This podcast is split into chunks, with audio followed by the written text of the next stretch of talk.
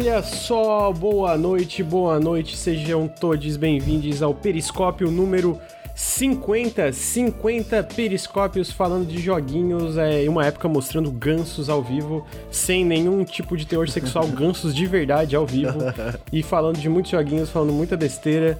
Tô sem a musiquinha, eu vou pôr. Pra quem está escutando no feed, pensa, nossa, mas o periscópio 50 e o 49. O 49 evaporou dentro do espaço sideral porque eu perdi o meu áudio, perdi tudo. Foi um, pedi um pediscópio. Foi um proibidão, foi um proibidão. Porra, só falaram quem, merda. Quem viu, viu. Ric Quem viu, Ricardo e Luiz só falaram merda o periscópio inteiro. Aí o destino olhou pra mim e falou: Não, Lucas, já que só estão falando merda, o, o, o que que vai acontecer é que tu vai perder o áudio. Perdi o áudio inteiro, perdi o áudio inteiro. E eu falei, mano, foda-se essa merda. Não vai ter, ninguém vai escutar. Como é que Então, foi aquilo isso- que o, que o Luiz falou? Ela falou assim, ó, a gente tava falando sobre. Foi muito bom, cara. Foi o E ele jovem. falou assim, porque jovem. os jovens, eles não entendem o siste- o- as coisas aí do Dark Alliance, que eles não gostam mais de jogos assim, os jovens. Mano, Meu irmão, foi, fuder, foi o podcast revelação do quão boomer o Luiz é. Até ele ficou com vergonha. Ele falou assim, ainda bem que esse podcast não vai pro ar. Não ficar gravado. Ó, comentaram no chat uma coisa muito pontual. Lucas sobrecarregado de trampo igual perdi o áudio. Não deletei não, perdi o áudio. Eu juro que eu perdi o áudio mesmo. O, que, pra quem tava vivo, eu fico muito puto quando dá problema. O PC começou a travar tudo e eu fui ver, cara, eu tinha perdido dois terços do áudio que, que, que corrompeu aquela porra. Então tá aí. Por isso que vocês não, não tem o Periscópio 49 no feed. A gente tinha falado de Dark Alliance. Cara, eu nem lembro o, o que, que a gente falou no de Dark Alliance. Tu lembra? A gente ia falar de Ultra Kill, mas eu nem falei. Eu falei, do, eu falei do Scarlet Nexus, será? Não, esse tá no feed. Não? Esse tá no feed. É, amigo, não lembro. Eu só lembro do Dark Alliance, cara. Deu- Dá pra ver depois pela imagem. Não, é que a, a, a, a- foi na discussão do Dark Alliance que a coisa começou a descambalhar. começou a ir por direções estranhas. Cara, eu acho que a, a gente tá no número 50 do Periscope. E vocês sabem que o- os podcasts do Nautilus são um pouco caóticos, assim, né? Acontece às vezes. Tiveram uns aí que deu processo e tudo, né, meu? É, pois é, eu não quero nem lembrar disso aí. E eu vou falar que, puta assim, em questão da discussão, discussão aí, eu acho que o 49 foi o mais caótico, mano. Caralho, mano. no- Meu Deus. Foi, foi calma. É, então é isso, só pra explicar pra quem tá, tá escutando o feed por que, que o 49 não tá, né? O 50 vai pro feed. Se eu não perder o áudio, por favor, que não aconteça isso. É, queria lembrar, antes da gente entrar na discussão, primeiro, é, dar boa noite pros meus colegas Bruno e Ricardo, que me aturaram, eu atrasei muito hoje, então obrigado por, por esperarem Bruno e Ricardo. Sejam é, bem-vindos aí ao Periscópio. Como é que vocês estão? Tá tudo bem aí, Ricardo? Descansado? Cara, tô cansado, foi uma semana muito puxada pra mim. É, tive alguns, tive algumas dores de cabeça porque acho que não, não sei se todo mundo, mas muita gente, ainda mais pessoal que trabalha com tecnologia, não sei, o chat vai poder falar melhor, segue trabalhando de casa, né? Então, uma das ferramentas que eu uso para trabalhar de casa resolveu que ela não queria mais trabalhar não, irmão. Ela e aí, cara, eu perdi dois dias de trabalho, e nessa de perder dois dias de trabalho pra compensar, pra não atrasar coisa pra cliente, puta, eu virei. Todos os, todas as noites eu virei, basicamente. É, Caralho, mano, que uma merda. correria maluca, agora tá estabilizando um pouquinho mais, mas tô, tô muito cansado, não vou mentir não, tô muito cansado. Então, obrigado tamo aqui, né? especialmente por estar aí. Por estar aí É, hoje no pois é. Periscópio. É... Bruno, eu, eu espero que. Não, eu, eu acho que não tem nenhuma razão pra estar tão cansado essa semana, então eu espero que Não, esteja tô descansada. Tranquilo, tô suave, escapei desses problemas aí do Ricardo. eu tô, tô jogando videogame, né, chat? Jogando videogame, fazendo live aí, jogando videogame com a galera, é, ensinando o Henrique a jogar Tetris. Isso aí, tamo aí, tamo fazendo videozinhos. Que Tranquilo. vergonha hein, que o Henrique passou. Eu não vou falar nada porque eu também. Eu concordo, eu tava. Teve uma hora que eu, eu, tava, eu tava comentando muito, falando que o Rick tava passando vergonha. Uma hora eu parei, fui fazer alguma coisa, eu tava, tra- eu tava trabalhando no vídeo de amanhã. é, e aí eu voltei, o Ricardo também tinha comentado com a conta do Nautilus xingando o Amigo, o Henrique. Bruno joga Tetris igual os, chine- os chineses lá no StarCraft. Que com aquele é. clique, clique, clique, clique. Meu irmão, o, Mas eu o, erro o, eu muito, fica... cara, eu erro muito. Caraca, eu ficava olhando pra tela, o Henrique tava assim, pensando no bloquinho. O Bruno já tinha feito O, 10. o Bruno tá assim, vlá, vlá, vlá, vlá, Caraca, maluco. É, o, o Bruno é. o Bruno é Coitado brabo, do, né? do Henrique. Mas assim, porra, meu, meu, meus parabéns aí pro Henrique que encarou de frente. Falou, porra, talvez eu passe vergonha. Passou mesmo. E seguiu passando. E não, não, não Porque qualquer um passaria vergonha jogando com, com o Bruno.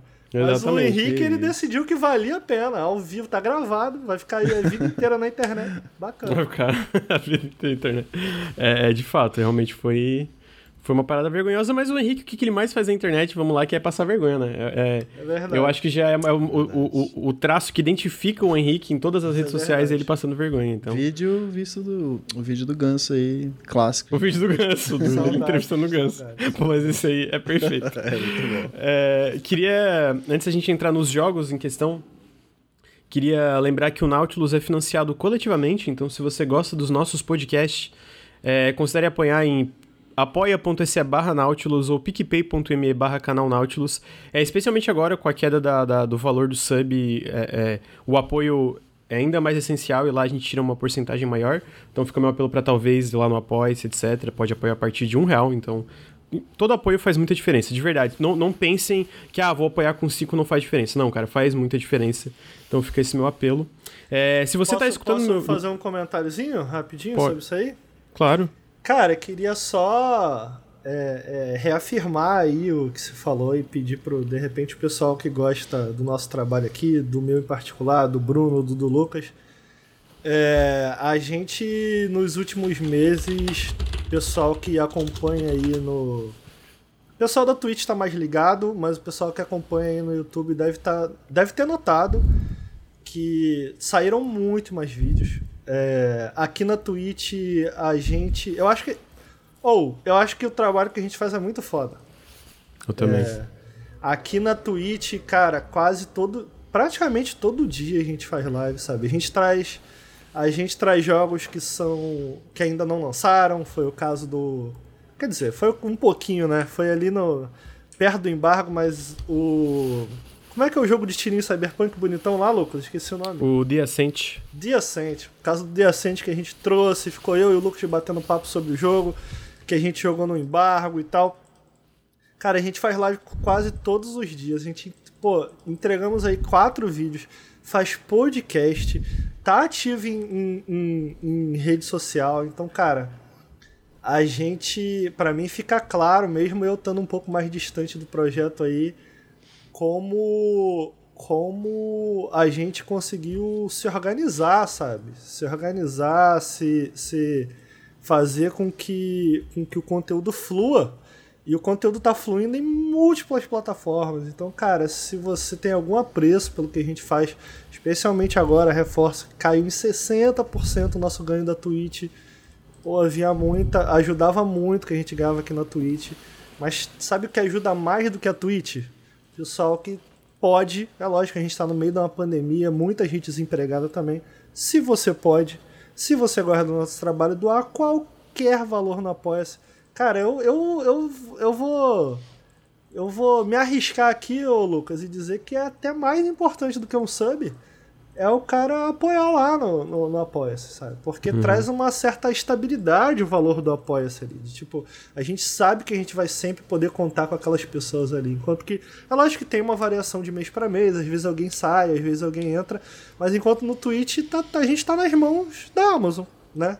Uhum. A gente tá nas mãos da Amazon. A gente a, a, acho que o Twitch é uma ferramenta importante pra gente, pro nosso crescimento, mas Enquanto que o Twitch é uma ferramenta importante para o nosso crescimento, uma ferramenta importante para a gente se manter produzindo conteúdo na internet são vocês que assistem, vocês que ouvem e vocês que gostam o suficiente e que tem como doar qualquer valor.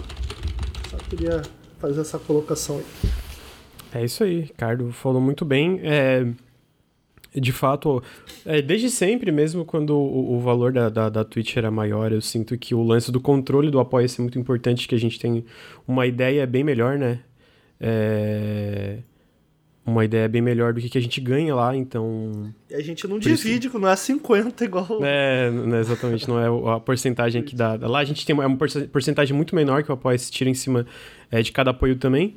Então fica o meu apelo. Mas se não der, se não rolar por alguma razão, se for mais fácil, é, qualquer razão, os subs também ainda fazem muita diferença de fato. Então todo sub também é muito, muito apreciado, né? Sim. É, muito obrigado. Bom, eu, eu agradeço os, os, subs que a gente teve logo mais. É, então, se você está escutando no feed, fica o meu convite para vir aqui em twitch.tv barra nautiluslink, assistir as nossas lives, a gente está muito ativo aqui, como o Ricardo falou, live todo dia, a gente cobre uma, uma variedade muito grande de jogos, é, às vezes betas de jogos que às vezes não vão pro canal, a gente cobre aqui, né, e, e etc. Então fiquem, venham em twitch.tv barra nautiluslink, e se você está assistindo ao vivo esse podcast ou qualquer outro conteúdo, todo sub faz muita diferença. A gente está com metas maiores de sub para tentar manter um valor parecido ao que a gente tirava antes. Então, todo sub ajuda ainda muito se a gente, é, é, tá, para a gente tentar manter uma, um valor similar ao que a gente ganhava antes.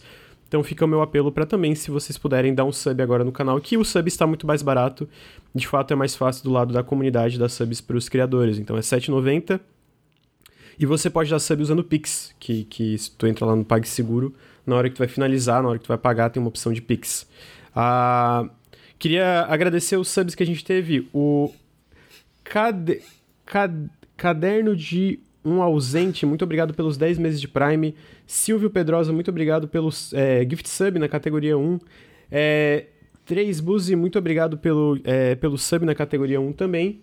E o Luan Lisboa, antes da gente entrar, deu um sub, muito obrigado. E agora o Victor Gabriel, muito obrigado pelos 15 meses de Prime. Maravilhosos, maravilhosos. É, muito obrigado, gente. gente. É, o apoio de vocês é o que tá, tá, tá permitindo a gente fazer muitas coisas. E, cara, tenho certeza que tem mais coisas vindo ainda, é, é, que vão vir aí. Porque o apoio de vocês permite a gente trabalhar mais e melhor. E o que, que acontece quando a gente trabalha mais e melhor?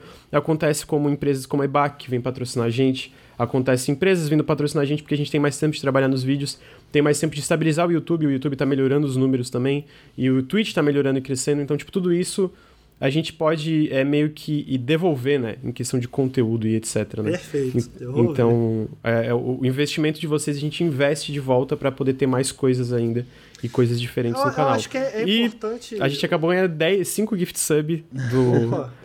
Sim, é, muito obrigado, Três pelos 5 gift subs, valeu mesmo. É, pô, tô, muito, muito obrigado. O, o, o Deus Licutimo deu um gift sub também. Gente, obrigado pelos subs. Muito obrigado, é... muito obrigado. Gente. Obrigado, gente. Fico... Sempre que vem um monte de gift sub, eu fico. Eu fico sem graça também. Eu, fico, é, eu não sei como agradecer, tá ligado? É, eu tipo... fico sem graça. Quando eu tô em live e a galera começa a dar muito sub. Eu fico. Eu, é porque às vezes são umas paradas tão, tipo, sei lá, teve gente aí que tá há 15 meses, eu fico. Mano, eu queria te dar um bolo, entendeu? Só que eu não tenho como. e aí o obrigado parece pouco, né? Mas enfim, é, é o que a gente tem, é. né, pra dar. Isso. Obrigado, gente. É... Então é isso. Ah, tu ia falar alguma coisa antes dos gift Não, eu ia comentar que eu gosto muito dessa palavra do devolver, porque. Cara, é um trabalho, pelo menos eu me sinto assim, eu acho que é um trabalho. Mas é também a nossa paixão. A gente, pô, eu. O Lucas com, começou comentando aí, pô, obrigado por estar aqui, apesar de ser trabalho. Mano, eu tô aqui porque eu adoro sentar aqui falar de videogame com vocês interagir com o chat, eu gosto muito, sabe? Só que, cara, isso não é suficiente, né? Eu acho que esse, esse é um grande. A gente sempre comenta aí no Café com Videogame várias outras coisas, como isso é um problema da nossa indústria, né? De uma maneira geral, a indústria de videogames como um todo. Como ela usa esse amor, esse carinho que você tem como criador, então você não pode estar preocupado em receber menos, porque a Twitch está pagando menos. Como assim? Você está indignado que vai receber 65 menos. Cadê seu amor? Cadê sua paixão? E paixão não, não, não, não, não é arroz e feijão, né? Não, uhum, é, não, não paga as contas, basicamente. É, não paga as contas. Então eu, eu amo, eu adoro estar aqui. Mas, cara, uma, infelizmente, uma parte importante pra estar aqui, o que me faz poder estar aqui, é o dinheiro. Não tem outro jeito. Então, na verdade, o que eu tô querendo dizer aqui é. Eu gosto dessa palavra de dar de volta, porque no fundo, no fundo, o que eu quero é que seja viável criar conteúdo na internet. As pessoas que, que, que apostam no nosso sonho aqui, na nossa vontade, na nossa paixão, eles viabilizam isso. Então, cara, quando vocês fazem isso, a gente entrega de volta algo que, cara, que a gente quer muito fazer, algo que a gente quer, é, é, é, quer muito compartilhar com vocês. Uhum. Ricardo é bom nisso, né, Bruno? Ricardo é bom, é, Ricardo é bom nisso. É, queria, é, que, que isso. É, queria agradecer o Vinis pelo primeiro Prime no canal. Queria Boa. agradecer o JL Vale pelos 12 meses de Prime e o Diego PK182 pelos 12 meses de Prime também. Boa. E eu acho que com esses recadinhos, isso tudo. É, a gente começa o Periscópio número 50. Caralho, 50. Hoje vai render, hein, amigo. A gente começou Porra. 10 da noite. Ricardo, eu tô pensando que eu vou, eu vou fechar esse podcast quando a gente terminar. Eu vou direto editar um vídeo. Eu vou finalizar a edição do vídeo de amanhã. E eu tô chorando por dentro já. Mas tudo bem, vamos que vamos. Amigo, eu posso é... trazer uma informação rapidamente? Pode. Porque quando acabar esse podcast, eu acho que eu vou assistir o He-Man da Netflix. Hum. E. Ah, eu não posso trazer essa informação porque vai ser spoiler, né, galera? É meio que um spoiler, mas eu achei incrível. Sem... Manter sem spoiler. Eu achei incrível. O a trollagem da Netflix. Ah, tá. A trollagem que a trollagem da Netflix pros boomers. Os boomers devem estar espumando com esse, com esse negocinho. Mas tá muito legal, tô gostando de assistir. Mas a galera deve estar espumando. Quem ficou curioso de saber, pô, por quê? Assiste um episódio só. Tu vai entender. Um eu vou dar uma olhada depois, fiquei curioso, me convenceu. Eu sei, eu tô, tô ligado que spoiler que é. Queria Cara... rapidamente agradecer o Cordeiro, 9 meses de Prime, e o Vince o Maroli, que deu 200 bits. Pô, muito obrigado, cara, de verdade. É, todo, todo tipo de apoio. A gente cita muitos subs aqui na Twitch, mas todo tipo de apoio, seja é, bits, doações, etc., também fazem muita diferença, então fica o meu agradecimento. Eu sei que às vezes parece que quando eu tô agradecendo eu fico assim, pô, mais. Cara frio, né? Agradecendo, mas é só porque eu vivo em um estado constante de cansaço é, é, o meu estado natural, então é, é, é essa a expressão que sai. É, como os, os bits são rentabilizados para vocês? Cara, pior que eu não. Essa é uma parte que eu não peguei muito bem da mudança da parte do bits. Eu não sei se chegou a ver, Bruno, a parte do bits certinho. É, de é cabeça eu não que tenho. Eu entendi, não, não, não, não mudou, Beats... não, não sei, mudou? Ah, eu também não entendi nada, mas eu sei que pelo menos o Beats é, você você não divide o bits né, com a, com a com a Twitch, né? E pelo que eu vi, algum valor não mudou. Agora trazer minha informação é foda. Então a gente não sabe é, responder é. na verdade. É, agora não, eu vou dar uma olhada. Que isso? Caraca, é. maluco! Que isso, que cara? Que isso, chucrutão? Caralho, a gente Deus. bateu a meta. Mostra o mamilo é... aí, ô Bruno. que isso? Caraca, como diria a menina lá do Sport TV, chegou colocando a xereca na mesa, irmão. Que isso? Caralho. Caiu o pix do Chucrutão. Xerecou o podcast. Gente, que isso, cara. 10 subs. Obrigado, o, o, Chucrutão, muito obrigado. O Chucrutão, pra quem não sabe, ele me ajuda muito com as é, é, com as é, pautas do, do Café com Videogames. Ah, é? Eu não sabia disso. Ele não. me manda muita notícia. Legal. Então, obrigado pelos 10 subs, obrigado pelas notícias também. E eu tô devendo até hoje jogar Factório com ele. Prometo que vai Caralho, acontecer. Lucas é Saiba... Amigo, não, é, com cópia é foda. Saiba, não é, não é, não é pessoal. Ele faz isso com todo mundo, chucrutão. É, Fica tranquilo, entendeu? Não é pessoal, não é pessoal. Ai, ai. É, obrigado pelos 10 subs. Eu, eu, fico sem jeito, mano. 10 subs é muita coisa. Porra, valeu. É, batemos a meta de 25 subs, gente, olha só. Co-op então... o Lucas só faz com a Fátima. Ele vai no. Vai no, no, no, no shoppingzinho, dá a mão, aí ele bate o co-op lá com os amigos. Tem jeito. Pa parabéns, Fátima. Parabéns. Fica aqui meu. então tá aí. É, inclusive zerei Takes Two com ela. Olha aí. Olha eu não, eu não vou ficar com ciúme, não, imagina. é, então a gente começa aqui depois de todos esses subs, pô, é, 10, 15 minutos de podcast, já deu 25 subs, muito obrigado. A gente começa o Periscópio, então, como o Ricardo falou, são muitos jogos hoje. É, eu imagino que a minha parte. Eu torço para que minha parte seja um pouco mais curta, porque Dois dos jogos que eu vou falar, um talvez eu nem fale, talvez eu deixe pra outra, outra vez ou quando sair o jogo de fato completo. Mas o primeiro jogo que eu queria comentar, cara, é que eu joguei 15 horas dessa porra, sendo que era só contra bot. Era contra bot, irmão, em três mapas. Em três mapas. Foi o Tech Preview do Halo Infinite. Para quem não sabe, eu não vou lembrar exatamente a data, teve uns quatro dias de um Tech Preview que foi uma Várias pessoas foram selecionadas, tu entrava como Halo Insider lá, tu registrava, tu podia receber a chance de ser selecionado. Eu felizmente fui selecionado, eu sou muito fã de Halo. A galera sabe aqui do, do, do, do canal, quem acompanha, sabe que eu gosto. Não gosto dos Halos da 343, tô finalizando o Halo, o Halo 5 também agora, que eu não tinha tido a oportunidade de jogar, não, não tô... Tenho muitos problemas com o jogo. É, não, go não gosto do Halo 4, especialmente do PVP, né, do online dele. Mas eu tava muito eu tava esperançoso com Halo Infinite porque muito da campanha de marketing dos próprios trailers é, apontava que eles estavam querendo voltar um pouco mais para pra trilogia original, né? Pra trilogia da, da Band, da, da Bang. Bang ou Band? O que, seu coração, o que seu coração mandar. Então vai Bang. É, a trilogia original da Bang. Bang é estranho, eu não sei, mano. Bang Jump. É. Então, eu, tava, eu, tô, eu tô bem ansioso pro Halo Infinite, mesmo com aquele, é, aquela demo do ano passado, de 2020, que teve visuais bem aquém do esperado, eu acho justo falar, é, pela, pela, pelos trailers iniciais foi do esperado, né? Se tu pega os trailers originais de revelação e compara com o que foi mostrado da campanha Single Player 2020, foi uma parada que parecia bem inacabada e bem aquém do que esperava, do que eles apontavam tanto como um jogo Next Gen. E aí a gente na E3, na, na, na conferência da E3 de 2021, a gente teve um VDOC, um VDOC, um, basicamente um VDOC bem grande sobre o multiplayer. E quando eu vi aquele VDOC, eu falei, caralho, mano, porra, eles estão falando tudo certo, estão mostrando tudo certo. Parece para mim a energia que eu tenho é que eles estão fazendo meio que uma continuação, uma evolução do multiplayer do Halo 3, que para mim é o melhor multiplayer. Então, quando saiu o, o, o Tech Preview, eu baixei, vamos ver.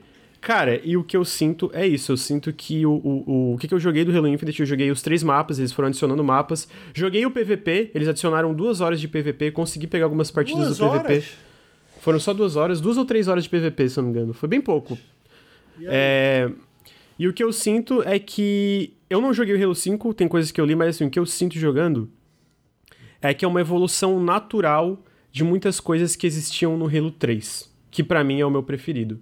Então, é, ainda falta testar muita coisa, é, não tem BTB ali, que é o Big Team Battle, que são aquelas batalhas que tem veículo, nos mapas bem grandes. É, ali foi muito focado no Slayer, que é o modo arena do, do, do Halo, né, que é, é, era 4x4. Eu gostei dos mapas. Não, é, é, se tu me perguntar agora os mapas do Halo 4 ou do 5, o do 5 eu não joguei, eu joguei muito pouco do PVP e o 4 eu não lembro de nada. Eu lembro que eu joguei o PVP e dropei na hora que achei uma merda. E eu acho que o- o- a, a decaída do PVP do Halo começou no Reach.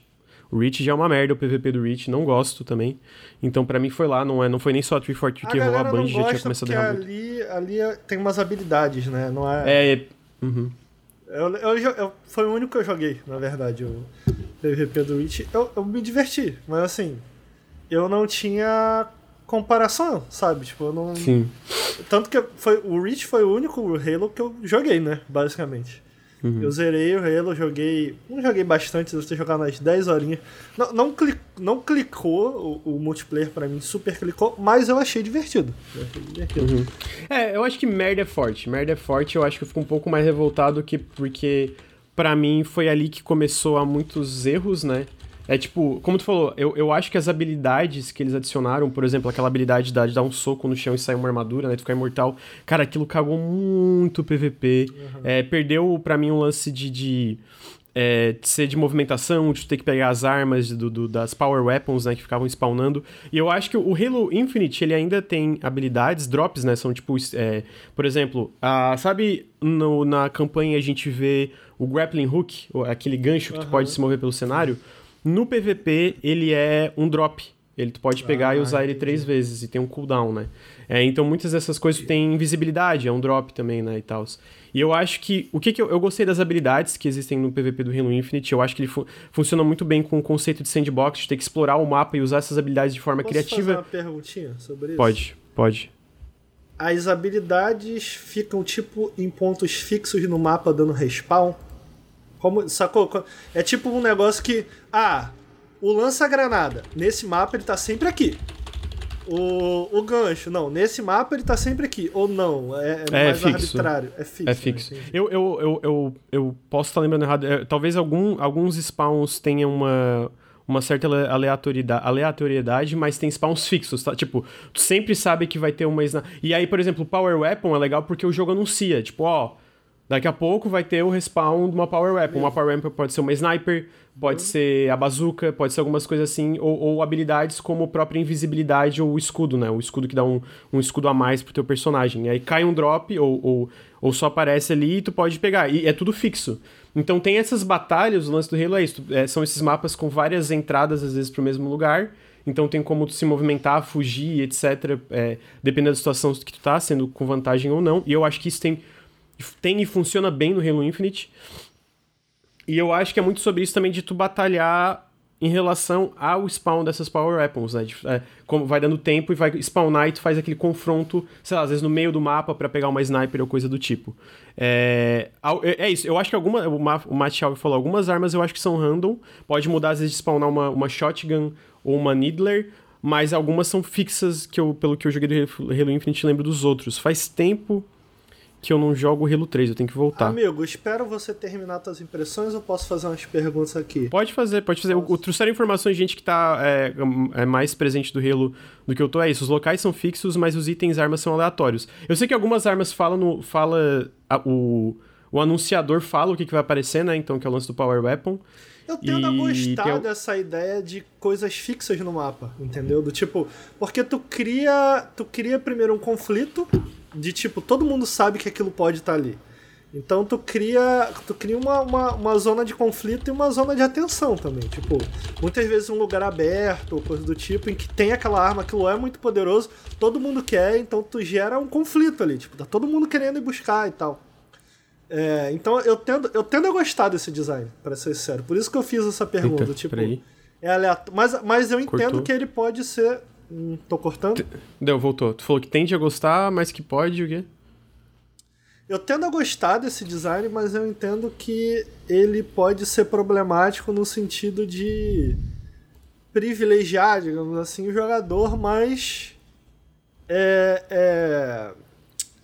Qual a palavra que eu tô procurando? O cara que joga mais? Não, o jogador mais veterano, né? Uhum. O jogador mais veterano. Mas eu tendo a gostar disso, tipo, de você. É, para mim, pelo menos, uma das partes mais legais de jogos multiplayer, especialmente desses de tiro. Eu não, eu não, né, não sou o, o cara que mais engaja com esse tipo aí de, de jogo, mas o que, eu, o que eu acho legal. Duas coisas eu gosto muito, e essas são as minhas questões aqui que eu queria perguntar. Primeiro, é esse lance de domínio do mapa, assim, de domínio e entendimento do mapa. Tu entende o mapa, tu grava o mapa e tu passa a entender, puta, aqui, aqui eu vou estar tá aqui, tal, tal, tal. Não é só da mecânica, né? É uhum. também do mapa. Geralmente isso é um elemento comum de jogos multiplayer, assim, né? É, e outra coisa que eu gosto também desse jogo de tiro, que, cara, se não for assim, eu, eu tendo a não, não querer nem encostar. É o caso de CS, essas coisas eu gosto muito dos jogos que você, por mais que o inimigo tenha te visto primeiro, por mais que o inimigo comece atirando, e ele seja perfeito, tá? Ele te acertou bem na mira, ele não cometeu nenhum super erro aparente, mas mesmo ele te vendo antes, você com através de movimentação, através do uso do cenário, através do uso de habilidades, o que for, você consegue dar a volta naquela situação, virar a, a, aquele encontro e vencer aquela, aquela batalha, sabe? Então, tipo, é, era isso que me fazia gostar tanto de, sei lá, de Team Fortress 2, do próprio Overwatch e tal, nesses jogos que vão mais nessa direção, no meu entendimento. Porque para mim, é, é, parte da diversão era também essa questão da habilidade imediata, né? Do tipo, de você saber se virar com imediatismo dentro das suas habilidades, conseguir virar com habilidade um encontro. Eu acho isso muito legal. E eu fiquei na dúvida, é o que, é o que me distancia de Call of Duty, por exemplo. E aqui, de, de novo, mano, eu não entendo nada desses jogos, eu sou super noob. Talvez eu esteja falando uma grande besteira. Mas quando eu vejo alguém jogar, eu fico. Ah, eu acho que eu não gosto disso. O cara tá, trá, três tiros morreu, acabou. Três tiros, uhum. trá. Tá mais pra esse lado, de tipo. Porque o que eu vi quando você tava jogando, eu achei. Hum, parece bem rápido. Não sei se sempre foi assim. Tipo. Ele. Ele. Ele. Eu, eu não sei como era necessariamente os antigos, lembro pouco. Eu lembro que tinha umas armas que matava com tiro, tipo a sniper e tal. Mas ele tá indo mais nessa direção Call of Duty, assim, de tipo, trá, tu dá uma rajadinha, matou. Ou ele tá indo. Ou ele é mais uma coisa própria. É isso que eu falei. Tá de alguma forma presente ou não? Ele é outro rolê. Eu queria entender isso. Assim. Eu acho que ele tá mais na direção de tu poder. É, mesmo se tu começa numa situação é, que é, não, não é pra tua vantagem, tu consegue virar o jogo através de movimentação e através das habilidades que tu tem. É, o gancho, por exemplo, tu pode começar e de repente alguém te pega desprevenido, começa a tirar e tu consegue pegar o gancho para fugir, dar a volta e, sabe? É, quebrar aquela situação. Tirado. Ah, o, o, gancho, cara, dá uma, uma, uma parada em relação à movimentação, é, é, uma camada a mais de movimentação e verticalidade, que já é um jogo muito vertical, né? Mas ainda mais verticalidade, que é muito da hora. Teve um caso que eu tava jogando.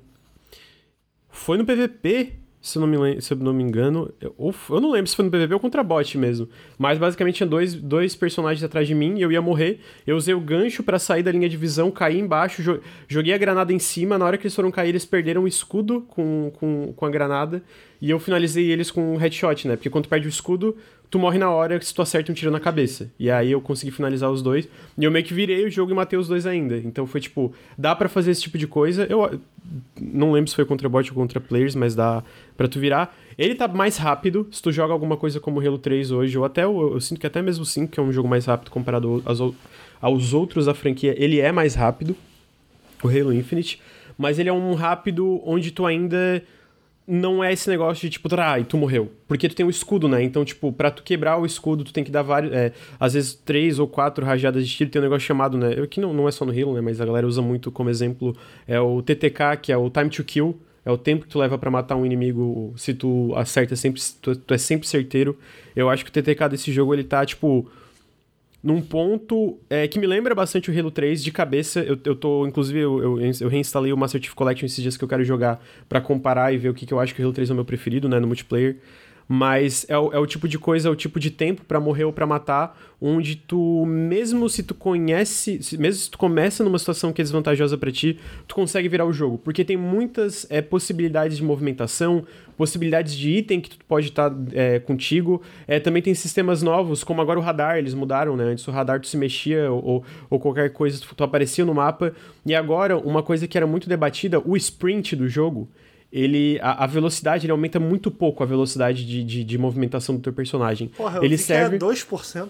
É, pelo que a galera. Eu, eu não sei se é exatamente essa porcentagem, mas é pouco. Mas o sprint é basicamente para tu conseguir ter uma, uma, uma movimentação maior, para tu poder fazer o slide, do slide pular, ah. que daí tu tem. Tu tem é, o, o, sprint é meio que o primeiro passo para tu poder usar outras habilidades de movimentação. Entendi. Então, é para isso, isso, que ele é serve. Só que o sprint, quando tu usa, se tu tá andando, se tu tá só, só andando normal, tu não aparece mais no radar. Tu tem que estar tá atirando, usando alguma habilidade ou dando sprint. Aí tu aparece no radar. É então dá uma que, camada. Que diferente, o sprint não te bota no radar? Não, não, o sprint te bota no radar. Ah, Andar não te bota. Te bota. É, é, eu digo, é, correr normal não bota, o sprint te bota no radar. Ah, o que é uma coisa nova, porque antes andar, é, andar normal, né? A velocidade normal que tu corria, já te botava no radar. Então isso é uma mudança que eu vejo que a galera tá discutindo. Pessoalmente eu amei.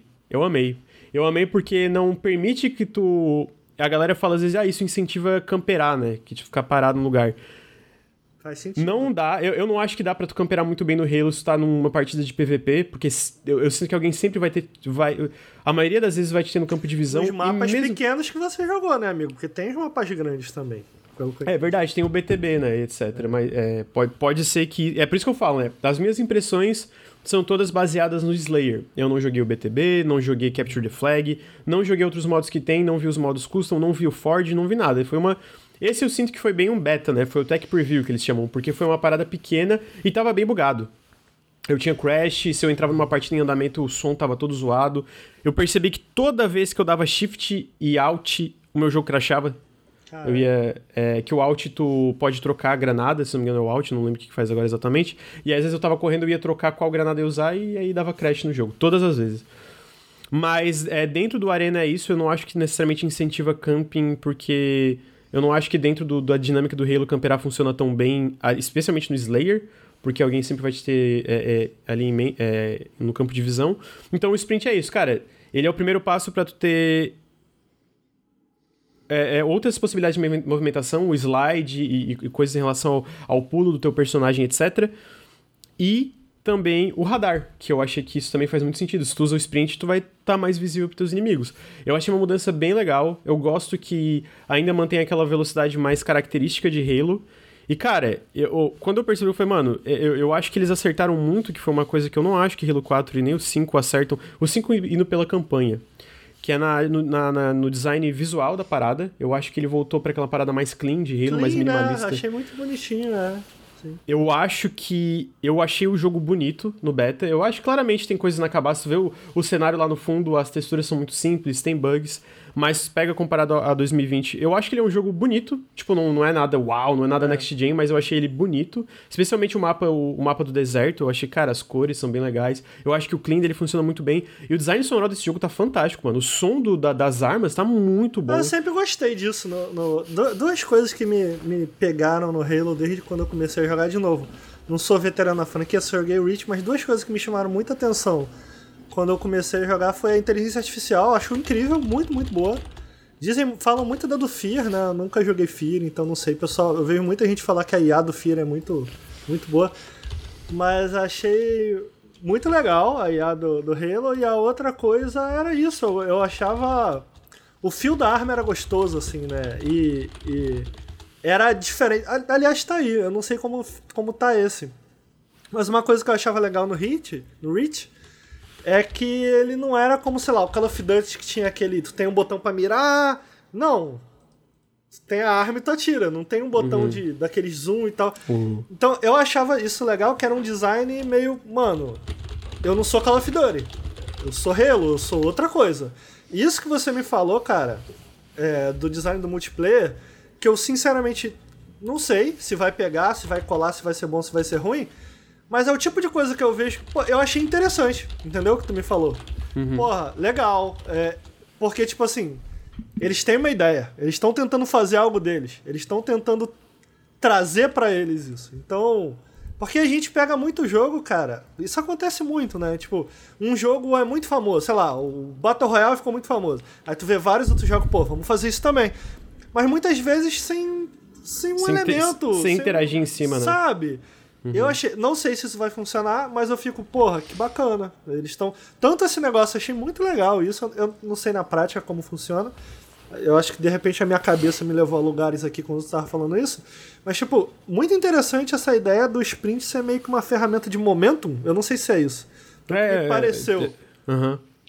De, tipo, não necessariamente te fazer mais veloz, mas criar momentum para você fazer coisas mais avançadas. Porra, que ideia legal. E, e isso do isso dele buscar coisa própria ali com o mapa, pô, que legal. Estão, estão tentando, pô, legal. Agora, em relação ao gráfico, cara, eu admito que a minha impressão. Eu, eu, eu fui um dos caras que falei que achei bonito, eu sigo achando bonito, mas. Mas. Não impressiona. Não é, não é um jogo que tu fala, porra, chegou a nova geração. Como, uhum, sei lá, eu, nem, eu nem. Eu nem. Pô, eu nem joguei. Mas eu vi o Ratchet Clank e eu fico, caralho, meu irmão. Porra. Uhum. Esse jogo eu vejo, ah, tá aí. Não, Bruno, porra. não, não falei que é feio. Não, é, é bonito. Não, mas eu concordo. Eu não é acho que ele impressiona de fato. Cara, eu, eu gosto muito, eu acho que ele tem detalhezinhos em relação à animação e tal, os multiplayer, que eu, eu, eu acho que ele tá é muito bem feito, assim. Ele tá muito. É, é, mesmo no Tech Preview dá pra ver que ele tem muitos detalhezinhos que, pô, pro multiplayer funcionam muito legal. E na parte da física também, eu tava vendo uns vídeos de como a galera pro player usa o, o grapple, tipo, de jogar a granada é, no, no. Porque quando a, a, arma, né, quando ela dá spawn, por exemplo, o Gravity Hammer é um power weapon, né? Um, dá um spawn específico que ele avisa. Aí ele joga a granada quando, quando ele dá o spawn que ele fica girando no ar, né? A granada afeta o Gravity Hammer. Então a, a, ele sai voando. Tu joga a granada embaixo, o Gravity Hammer sai voando no, no ar. Vai assim, vai pra puta Eu que pariu. Entendi. Então, não, é em relação à física, tipo, daí joga, ele sai voando e a galera pega com o grapple e pega na mão. E tem uma ah. animaçãozinha, né, de pegar no grapple e tipo, pegar assim meio que na, na no ar. Então, tipo, ah. tem muitos detalhezinhos legais que no momento a momento, não, não, eu não acho que a palavra é, tipo, impressionar, mas, tipo, tá bonito. E, e eu. E, e eu não, bonito pra mim. Tá para mim, na parte do multiplayer, isso é o suficiente, tá ligado? É... Ó, o estilo de arte é fora de série. E isso é algo que eu acho legal, porque era o que me... foi o que me atraiu para Halo, para começo de conversa, e foi o que me, me atraiu também para Destiny. Eu acho uhum. que a uhum. Band ela humilha, humilha uhum. nesse sentido. E eu acho que a 343 não acertava tanto, cara. É, tipo assim, eu tô jogando Halo 5 e eu acho que ele é um jogo bonito. É, especialmente eu tô jogando Series S, né? Então não tem os problemas de resolução que o jogo tinha no Xbox One. Mas tu pega, tu compara o estilo de arte de algo como do Halo 5 como o, com o Halo Infinite, tanto na campanha, na, na demo que a gente viu da campanha, o Halo 5 é muito mais poluído visualmente. Eu acho que eles nunca tinham pego certinho a parada dos Forerunners, que é essas paradas meio. É, é, esses é, monolito, assim, é, é, sabe? Tipo aquelas quadradas, assim. E eu, eu acho que eles nunca conseguiram é, pegar isso tão bem. E eu acho que agora com Halo Infinite, cara, as texturas são muito boas, é, a forma como eles representam o material no mapa, tipo, de ser metal, do piso, etc., é muito boa. Então, a impressão que tu joga que tu tá é que o jogo é bonito à tua volta, mesmo se é uma parada mais simples, se é um, tipo, uma instalação mais simplesona. Então, tipo, eu fiquei feliz com isso porque, tipo, eu, eu, eu não fiquei. Eu, eu não senti o mesmo. É, todo o away que a galera fez ano passado com Halo Infinite por causa da, da, da demo. Eu fiquei de fato, cara, o jogo tem muita, muito problema, dá pra ver aqui em relação, né? E eu sinto que muitos desses problemas eles é, solu é, solucionaram, tipo, eles melhoraram, eles poliram o jogo, né? De fato, tava, eles poliram muito o jogo comparado ao que tava, a gente viu na campanha no ano passado. Então, eu tô curioso especialmente para ver a campanha. Eu não acho que ele vai ser um, um showcase da próxima geração, até por ser cross-gen, mas eu tô feliz a, a, a, aonde eles chegaram agora. Por esse trecho pequeno que eu vi da parte visual, da parte sonora. A música tá fantástica. É porque toca muita música no menu, né? Porra, a música do, tá do caralho, mano. Porra, os caras. Que é uma coisa que eu também. Eu já vi muita gente que gosta. O Guardians e o Halo 4 não me pegaram com a trilha sonora deles, assim. E eu acho que era uma coisa que os outros Halos acertavam muito. Então eu sinto que o que a 343 tá fazendo com o Infinite, pelo, por esse multiplayer é, cara, o que, que os outros Halos fizeram bem, o que, que a gente interagiu de forma errada no 4 e no 5, e como a gente pode voltar porque que a galera gostava e tentar avançar, tentar dar um passo além e tentar mudar coisas aqui no Infinite, né? Pelo menos por esse Slayer. E todas as mudanças que eles fizeram eu achei positivas. O que eu me surpreendeu, porque eu acho o Halo 4 ruim, e eu acho o 5 do que eu tô jogando na campanha tem muitos problemas. E, eu, e não é nem que eles são jogos ruins, assim, sabe? Não é tipo, ah, um jogo merda. Mas, cara, tu compara com Halo 3 ou com, ou, ou com os são Halos da Band. Né? São é, clássicos. são clássicos. E, cara, nossa, não chegava nem perto. E eu joguei isso aqui, cara. É tipo assim, eu, eu, mano, eu joguei 15 horas contra bot, velho. É contra bot, tá ligado? Pra ver como que eu tava me divertindo só com fio, só com, só com andar e atirar e jogar a, a granada e interagir com o sandbox do jogo. Eles acertaram tão bem nesse na parte fundamental do jogo que eu fiquei, porra! Eu Caralho, eu quero muito multiplayer, cara. Eu quero muito multiplayer desse eu jogo, velho. Eu acho engraçado o que você tá falando, porque me parece que eles foram no exato oposto do pessoal do Gears. Como é que é o nome deles? O... A, a Coalition? A Coalition, né? Do tipo, a Coalition, ela começou, cara, vamos fazer um guias bem básico aqui, né? Vamos fazer. Vamos ficar na nossa, sem, sem inventar muita coisa. E aí no 5 tu já percebe eles muito mais à vontade. No Hive Buster, tu fala, porra, é, é... isso. Entenderam, entendeu? Uhum. É, então é curioso. Que bom que eles tiveram essa capacidade de, me parece que pelo menos a tempo, conseguir, conseguir corrigir a estratégia deles, né? Porque eu acho que é, que é isso, né? Eu acho que o, o passo ideal me parece ser esse, né? Tipo, primeiro, cara, entende muito bem quais são os fundamentos daquilo para que você possa interagir, né? Talvez eles começaram, não sei, não joguei o 4 e o 5 aí, mas talvez eles tenham começado com um passo maior que a perna. E quando eu assisto, assisti esse jogo, agora conversando com você, eu falei, pô, interessante. Quando eu assisti você jogando, eu falei, é, parece Halo, entendeu? é, uhum, mas isso é definitivamente, sabe? Mas o, o que eu sinto jogando ele é que ainda não tem um FPS é, que, que, que, preenche o que Halo fazia quando ele era. para mim, quando ele era um PVP tão legal, tá ligado? E eu jogando, tanto que assim, quando eu terminei, quando o, o, o Tech Preview terminou, eu fiquei triste, mano. Fiquei, caralho, eu queria jogar mais. Podia ser contra bot, eu queria jogar mais. Então, Esse tipo assim. Esse ano? Sa é, tá sem data, é Holiday 2020, mas, 2021, mas ainda tá previsto pra esse ano sim. É, tô, espero que não tenha que adiar de novo, tô torcendo porque eu quero muito jogar. E, e eu acho que eles também acertaram nos mapas que no, no Halo 4. Cara, o Halo 4 foi uma parada que eu dropei tão rápido, PVP. Tipo, e, e a campanha eu zerei, achei tão, sabe? É, que foi. Eu, eu, eu, fiquei feliz, eu gostei muito de jogar nos mapas. Eu acho que o mapa do deserto não funciona tão bem pro Slayer. Eu acho que ele é o que menos funcionava pro Slayer. Porque tu até pode ver ali no negócio que ele tem uma, um modo de Capture the Flag. Eu acho que ele é mais centrado em outros, outros objetivos. Mas mesmo ele, que eu achava mais estra estranho pro Slayer, cara, eu me diverti demais, demais mesmo assim. Eu acho que eles acertaram tão bem no, no, no fundamento ali, no, no core do jogo que eu acho que eles têm que fazer assim, pra, chega ali em 2000, é, final do ano, né, quando eles vão lançar, vai ser free to play esse jogo, né, pra quem não sabe. A parte do multiplayer vai ser free to play, aliás. Se eles lançam com é, uma quantidade massa de mapas, com a parte do Ford, o Ford é a ferramenta de customização de Halo poderosa, que interage bem com os sistemas do Steam, o Steam Workshop e tal. O Theater, o Theater é, é o negócio de, de filmar e, e, gravar imagem. Tudo isso bem completinho, com é, uma quantidade boa de mapas, de customização, eu acho que vai ser um hit muito grande, porque é isso, eu acho que lá atrás Halo era tão popular porque não tinha nenhum FPS como Halo. E, e a, quando a, a, a 343 tentou interagir em cima das mecânicas de Halo e trazer coisa diferente, inclusive coisa de Call of Duty, porque tu comentou, esse jogo tem o. o, o, é o, o Iron Sight, né? O Iron tem Sight. o Iron Sight é, nesse jogo. Tem todas as. Eu não uso, tem, mas tem, tá ligado? E, e inclusive esse eles mudaram algumas coisas que quando tu leva tiro, tu não perde mais o Iron Sight. Que uma coisa que mudava era essa, tipo, o Battle, o Battle Rifle, quando tu olha o scope, se tu leva um tiro, tu sai do scope. Mas se tu dá um zoom com Assault Rifle, que é a arma que tá agora no, no, no na tela, tu leva tiro, tu não perde mais o zoom. Então eles fizeram umas mudanças que, que mesmo essas mudanças que eu achava, tipo, meio estranho, é, que eu, eu, eu, pessoalmente, na hora que eu comecei a jogar, eu achei meio estranho, quanto mais eu jogava, foi tipo assim Porra, ele é, o design dele é muito bom. Eles, eles pensaram muito bem em todas as mudanças que eles fizeram. Que eu sinto que era uma coisa que não aconteceu no 4. O 5 eu não tenho horas o bastante para falar. Mas eu sinto que é uma coisa que eles não pensaram no 4. E eu tô muito feliz, porque eu sou muito fã de Halo. É, não, não gosto muito do 4. O 5 também tô jogando, não tô gostando é, tanto quanto os clássicos.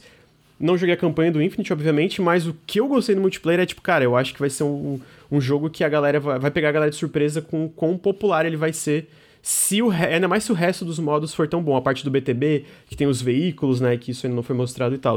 Tô muito curioso, quero muito jogar mais e porra, fiquei muito feliz, mano, fiquei muito feliz. Fiquei é, muito os feliz. caras vêm pra porrada com esse jogo free to play, né? Eles não vêm Sim. pra, como diria Conor McGregor, I'm not here to take part, I'm here to take over. Os caras vêm que vêm. Vamos ver, é. vamos ver o que vai dar. Vamos ver. Então, é, é, isso. Essa eu acho que é a parte. Tu tem alguma pergunta, Bruno? Alguma coisa? Porque eu sei que tava mais quietinho, porque eu. Hum. É, eu nunca joguei Halo, então fica.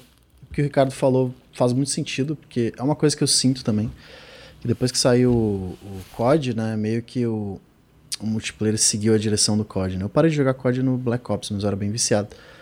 E esse multiplayer meio. Talvez Quake 3 Arena tinha uma. lembra um pouco, né? Mas esse multiplayer mais clássico, assim sem ser Hero Shooter, que foi o que TF e Overwatch transformaram também. Né? Esse FPS mais clássicozão é... não existe mais. Né? E, não pô, tem mesmo, né? Um, um, Halo voltar no nível que era o 3, que era basicamente o melhor FPS desse, desse tipo, numa hora que não existe nenhum, pô, ainda mais de graça, eu acho que esse jogo vai explodir. Muito. Assim, me parece que. Me parece, me parece, aí o Lucas pode me corrigir, que uma das coisas que chamavam a atenção também nesses jogos tornaram eles tão populares era a, a, o poder que os desenvolvedores colocavam na mão dos jogadores, né? Eu acho que isso me parece ser importante, porque não à toa os caras criavam história dentro do jogo, os caras uhum. criavam o caralho a quatro. Me parece que, é, tá relacionado ao The Forge, né, Lucas? Não sei. Mas eu acho que isso, isso vai ser crucial pro sucesso desses caras também. E, e, e eu acho que acaba sendo um ponto de interrogação, porque cada vez mais a gente tá vendo as empresas, elas querem elas querem monetizar isso também. Não à toa o, o Elder Scrolls lá, a, a Bethesda lançou aquela ferramenta de mod deles, né? Ah, o Creation lá, o negócio que tem. É, uhum. porque eles, pô, eles sabem o poder disso e eles querem um pedaço, né? Uhum. E, ou às vezes, muitas vezes com medo de hack ou coisa do tipo, eles preferem manter uma arquitetura mais fechada. É, eu fico curioso em relação a isso, que me parece, aí eu coloco aqui em dúvida em xeque que eu tô falando, parece que isso era importante também. Ah, eles, eu, eu sinto que o Ford, o Ford foi tipo. É, no console ele foi pioneiro, né? Em questão a mods e dar poder essa ferramenta aos jogadores, né? É, porque na, na, época, sei lá, cara, pra tu ver, se eu não me engano, o Ford, o primeiro lá, veio no Halo 3, cara, no Xbox 360. Tipo, Eram máquinas é, que, que, que na, Era uma época que mod em consoles, dá o, o, poder de criar mapas e etc. em consoles, era meio que, tipo, inconcebível, né? Tipo, não, não, não, não, não se pensava muito nisso. A Band, foi, a Band foi muito pioneira nisso em relação a, a jogos de tiro em consoles e tal, né? Então eu sinto que é isso. É, a, eles falam na parte de PR, né? A gente não sabe, que vai ser o Ford mais poderoso da, da franquia. Mas, cara, eu, eu, eu sinto que o Halo Infinite, um dos, um dos grandes problemas que eu acho que fica até aparente na própria build, é. Eles precisavam fazer uma engine nova, né? Retrabalhar a engine do jogo. Tem muita, muito documentário, muita coisa que fala que eles trabalhavam em cima do código da Band, até para reter muito do fio do jogo mas era tipo trabalhar com uma coisa que tava caindo, caindo aos pedaços, sabe? Era tudo muito lento, tudo muito difícil. Então eles começaram a trabalhar no Halo Infinite com essa nova engine, né? A, a, eu não vou lembrar o nome, acho que é Sleep, Sleep Space. Só que eu acho que a, a, gente vê isso que o jogo foi adiado e teve todos os problemas, lead saindo e etc, né? Que é trabalhar no jogo junto com a engine, né? Trabalhar com a engine enquanto tu desenvolve o jogo. E aí a minha preocupação principal pro lançamento é, cara, será tá dando Raquel 18 Love, Raquel 18 Love, por causa que deram sub com, com o emote da Raquel. É, meu medo no lançamento desse jogo na parte free to play é que ele não tenha mapa o bastante, ou que Ford não funcione tão bem, ou que não tenha o conteúdo para fazer o jogo brilhar talvez como ele merece brilhar se o resto do jogo for tão bom com, com o que, que eu senti com esse Tech Preview, exatamente por ser uma engine mais problemática, por ser uma engine nova, e eles não ter tido o tempo necessário, mesmo com esse um ano de adiamento, de desenvolver bem o que, que geralmente se espera com o Halo. Porque diferente de algo como, sei lá, o The Last of Us, ou, ou sei lá, o The Last of Us, eles lançaram o The Last of Us 2, e eles falaram, cara, não vai dar pra lançar o Factions junto com o jogo. E não teve muito AUE em cima disso, porque The Last of Us é principalmente conhecido pela campanha single player. A Naughty Dog é principalmente conhecida pela campanha single player. Uhum. Halo tem que sair com tudo. Tem que sair com a campanha, com multiplayer, com Ford, com Theater. Então a minha preocupação é como isso vai funcionar dentro do lançamento do jogo, sabe? O Firefight, que é a parte co-op, é, co contra o negocinho de, com, com, em cima dessa, dessa engine. Claramente, pelo que eu vi do, do visual e do fio, eu acho que essa engine é necessária, até pelo que eles falam que vai ser open world a campanha, mas eu acho que a minha principal preocupação com o multiplayer, né, que foi essa parte que eu joguei, seria isso, né. Inclusive, tu, tu vê, eles deixaram o tech test pra, pro, no Xbox One, e o jogo tá rodando bem até no Xbox One, né, então tu vê que é um jogo bem escalável, mas eu acho que, assim, a, a minha parte é, final em relação a isso é que eu gostei muito, muito muito mais do que eu pensava que eu ia gostar, porque eu tava esperançoso pro jogo, mas eu não achei que eu ia gastar 15 horas num tech test com, com bot e três mapas, né? Não achei, cara. 15 horas com bot, tá ligado? Tipo, Mas porra. é uma coisa, a, a, a, nível de transparência, a gente tem que colocar aqui também pra nossa audiência que isso é meio dodói, né? Então... Como assim? Isso é dodói, né, amigo? 15 ah, anos jogando contra bot não é normal, é dodói. É dodói. Isso daí a audiência tem que ficar sabendo. Mas segue aí. Dodói é forte. É dodói, é dodói. É. O. Mais, mais. É legal, eu gostei das 15 horas, queria jogar mais, é muito gostoso de jogar. Eu fiquei. Eu, eu, eu me perdi no, no, argumento do Ricardo. O que, que tá acontecendo, mano? Tá vendo como ele consegue desestabilizar o cara? É, então eu tô, tô muito curioso pra versão final. É, vou forçar meus colegas do Nautilus a jogar comigo. Agora, a performance do jogo tá uma bosta pelo, no PC. Porra, assim, cinco meses, né? Tipo, é, na real, final do ano, e é uma build de dois meses atrás. Mas assim, eu botei tudo no low, no mínimo. Cara, stutter pra caralho, per, per, queda de frame rate, tipo. Eu sei que o meu PC, né, não é um PC top de linha hoje em dia. Mas para botar tudo no mínimo e ainda tem muito stutter, porra, é problema de ah, performance. Amigo, eu tava falando que até, pô, beta, até um... beta, vai, beta. Não, vai. total, é, total. Eu acho compreensível, né? Não, não, não acho que não tem. É, não tem problema. Eu, eu, eu, eu, deixei o vídeo da Digital Foundry passando e eles, eles comentam reclamam. que até numa. É, eles comentam que até numa 3080 é impossível manter 60 FPS fixo no jogo. Não, e é só, porque... cara, mas é normal, né? É porque assim, não adianta fazer o jogo free to play, entrar com tudo e o jogo não rodar bem, entendeu? Tipo assim, é, uh -huh, uh -huh. o ponto de ser free to play é ser acessível para uma maior quantidade de pessoas. E parte de ser acessível é fazer com que ele seja. Me perdoe se eu estiver falando a palavra errada ou inglesando a coisa, mas escalonável, não sei se essa é a palavra, para múltiplos sistemas, para múltiplos. Uhum. Né, é, eu, múltiplos eu, computadores. Eu acho que eles acertaram nisso no sentido de tu pega. É, tu vê que o jogo tá rodando bem é, no Xbox One. Ele roda 30 FPS no Xbox One, é óbvio, né? Não, não tem. É, mas ele, é, o que, pelo que a Digital Foundry mostra, ele é, ele, é, ele é relativamente. Ele é estável com, com, com o Xbox One, dentro de um Xbox One, né? Ele é estável. Então eu acho que. De fa eu acho que é por causa de performance. Porque geralmente esses passes de performance especialmente no PC, vem nos, nos, tipo, nos meses bem finais de desenvolvimento, né? Nos últimos meses que é, eles começam a otimizar a experiência. Então eu tô esperançoso, porque dá pra ver que é uma engine escalonável, né? Como tu falou. Então, não sei se é essa palavra mesmo. Mas eu tô. Eu tô feliz, eu espero, cara. A, minha esperança aqui, que eu não tenho. É, nada, não, não, não, a gente não viu nada mais, é que eles acertem assim na campanha. É, eu, eu amo as campanhas de Halo. E eu acho que quando eles anunciaram que ele seria uma parte do jogo meio que semi-mundo aberto, foi um dos, uma das poucas franquias que eu falei, cara, faz sentido. Porque Halo sempre teve esse DNA de uma parada bem mais abertona, né? Eu acho que o sandbox dele sempre trabalhou é, é, em direção a isso. Então, eu espero que eles acertem também. Eu espero que eles finalmente acertem uma campanha de, do Halo em cheio. Se eles acertar os dois, cara, eu vou ser muito feliz, porque é, jogando esse tech preview foi tipo, caralho, eu sinto saudade de Halo, mano. Porra, esse jogo é. Não é à toa que eu já fiquei tão viciado nessa franquia, tá ligado? Ele é muito divertido, muito divertido mesmo. Ou alguma chance de, por alguma razão, qualquer que ela seja, de um dia a Band voltar, nem que seja pra fazer um, uma mini DLCzinha, ou não existe? Essa, essa, essa chance tá fora de cogitação. De, do, do Halo, tu diz, né? É. Cara, eu acho muito difícil porque eles estão no Destiny, eles estão trabalhando em uma nova IP com a NetEase. É, talvez dentro desse sistema que a, que a 343 está fazendo de ser é, campanhas dentro dessa experiência, né? É, Pô, seria foda. Um, seria, porque, seria irado. Porque é, é, é, o plano deles é pra uma parada de 10 anos. Se eles é, fizessem, mano, para comemorar, sei lá, vou viajar aqui. para comemorar 20 anos de, sei lá quanto tempo existe. 20 anos de Halo, a, a Band fez uma DLC aqui, uma campanha mais curta, de 5 horas, trabalhando com as nossas, ferramentas e fizeram. Que eu. Tem uma parada que. Daí eu também não manjo, porque eu também pouco me recordo é, do, do Reach, assim, não lembro o, o que eu achei do, do fio do, do tiro. E tu, tu citou muito isso, mas eu fico. Véi, ainda tô pra ver um FPS que faça isso tão bem quanto o Destiny. Uhum, uhum. Saca? E eu fico assim, pô, isso seria maneiro no, no, Cara, no, eu, no Halo.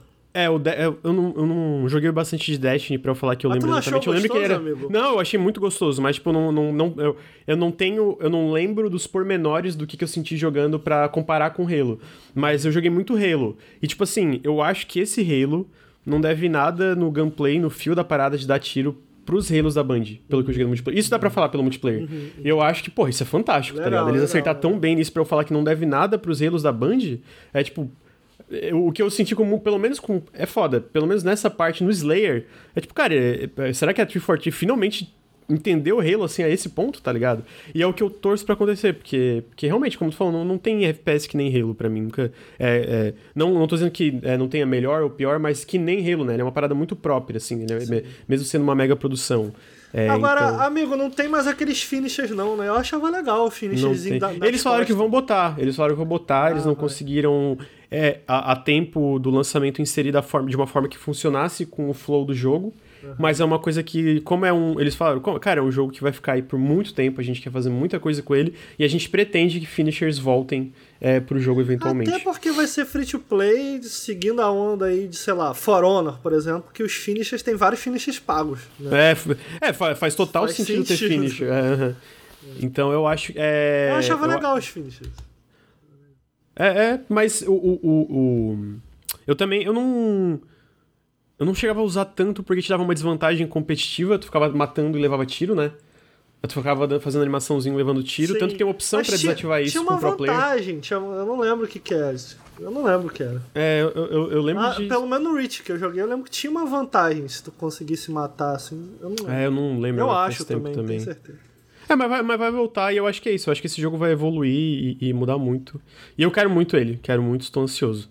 Tem uma pergunta, deixa eu só agradecer rapidamente Dediro pelos 21 meses de Prime, Cronox13 pelo primeiro Prime no canal, Jimmy Lee Brunner pelos 3 meses de Prime, Silvio pelos 35 bits, Túlio é, por 9 meses de sub, dobra a meta, não dobrei, mas aumentei um pouquinho, já estamos quase, quase batendo também, vocês são muito brabo, então obrigado por isso.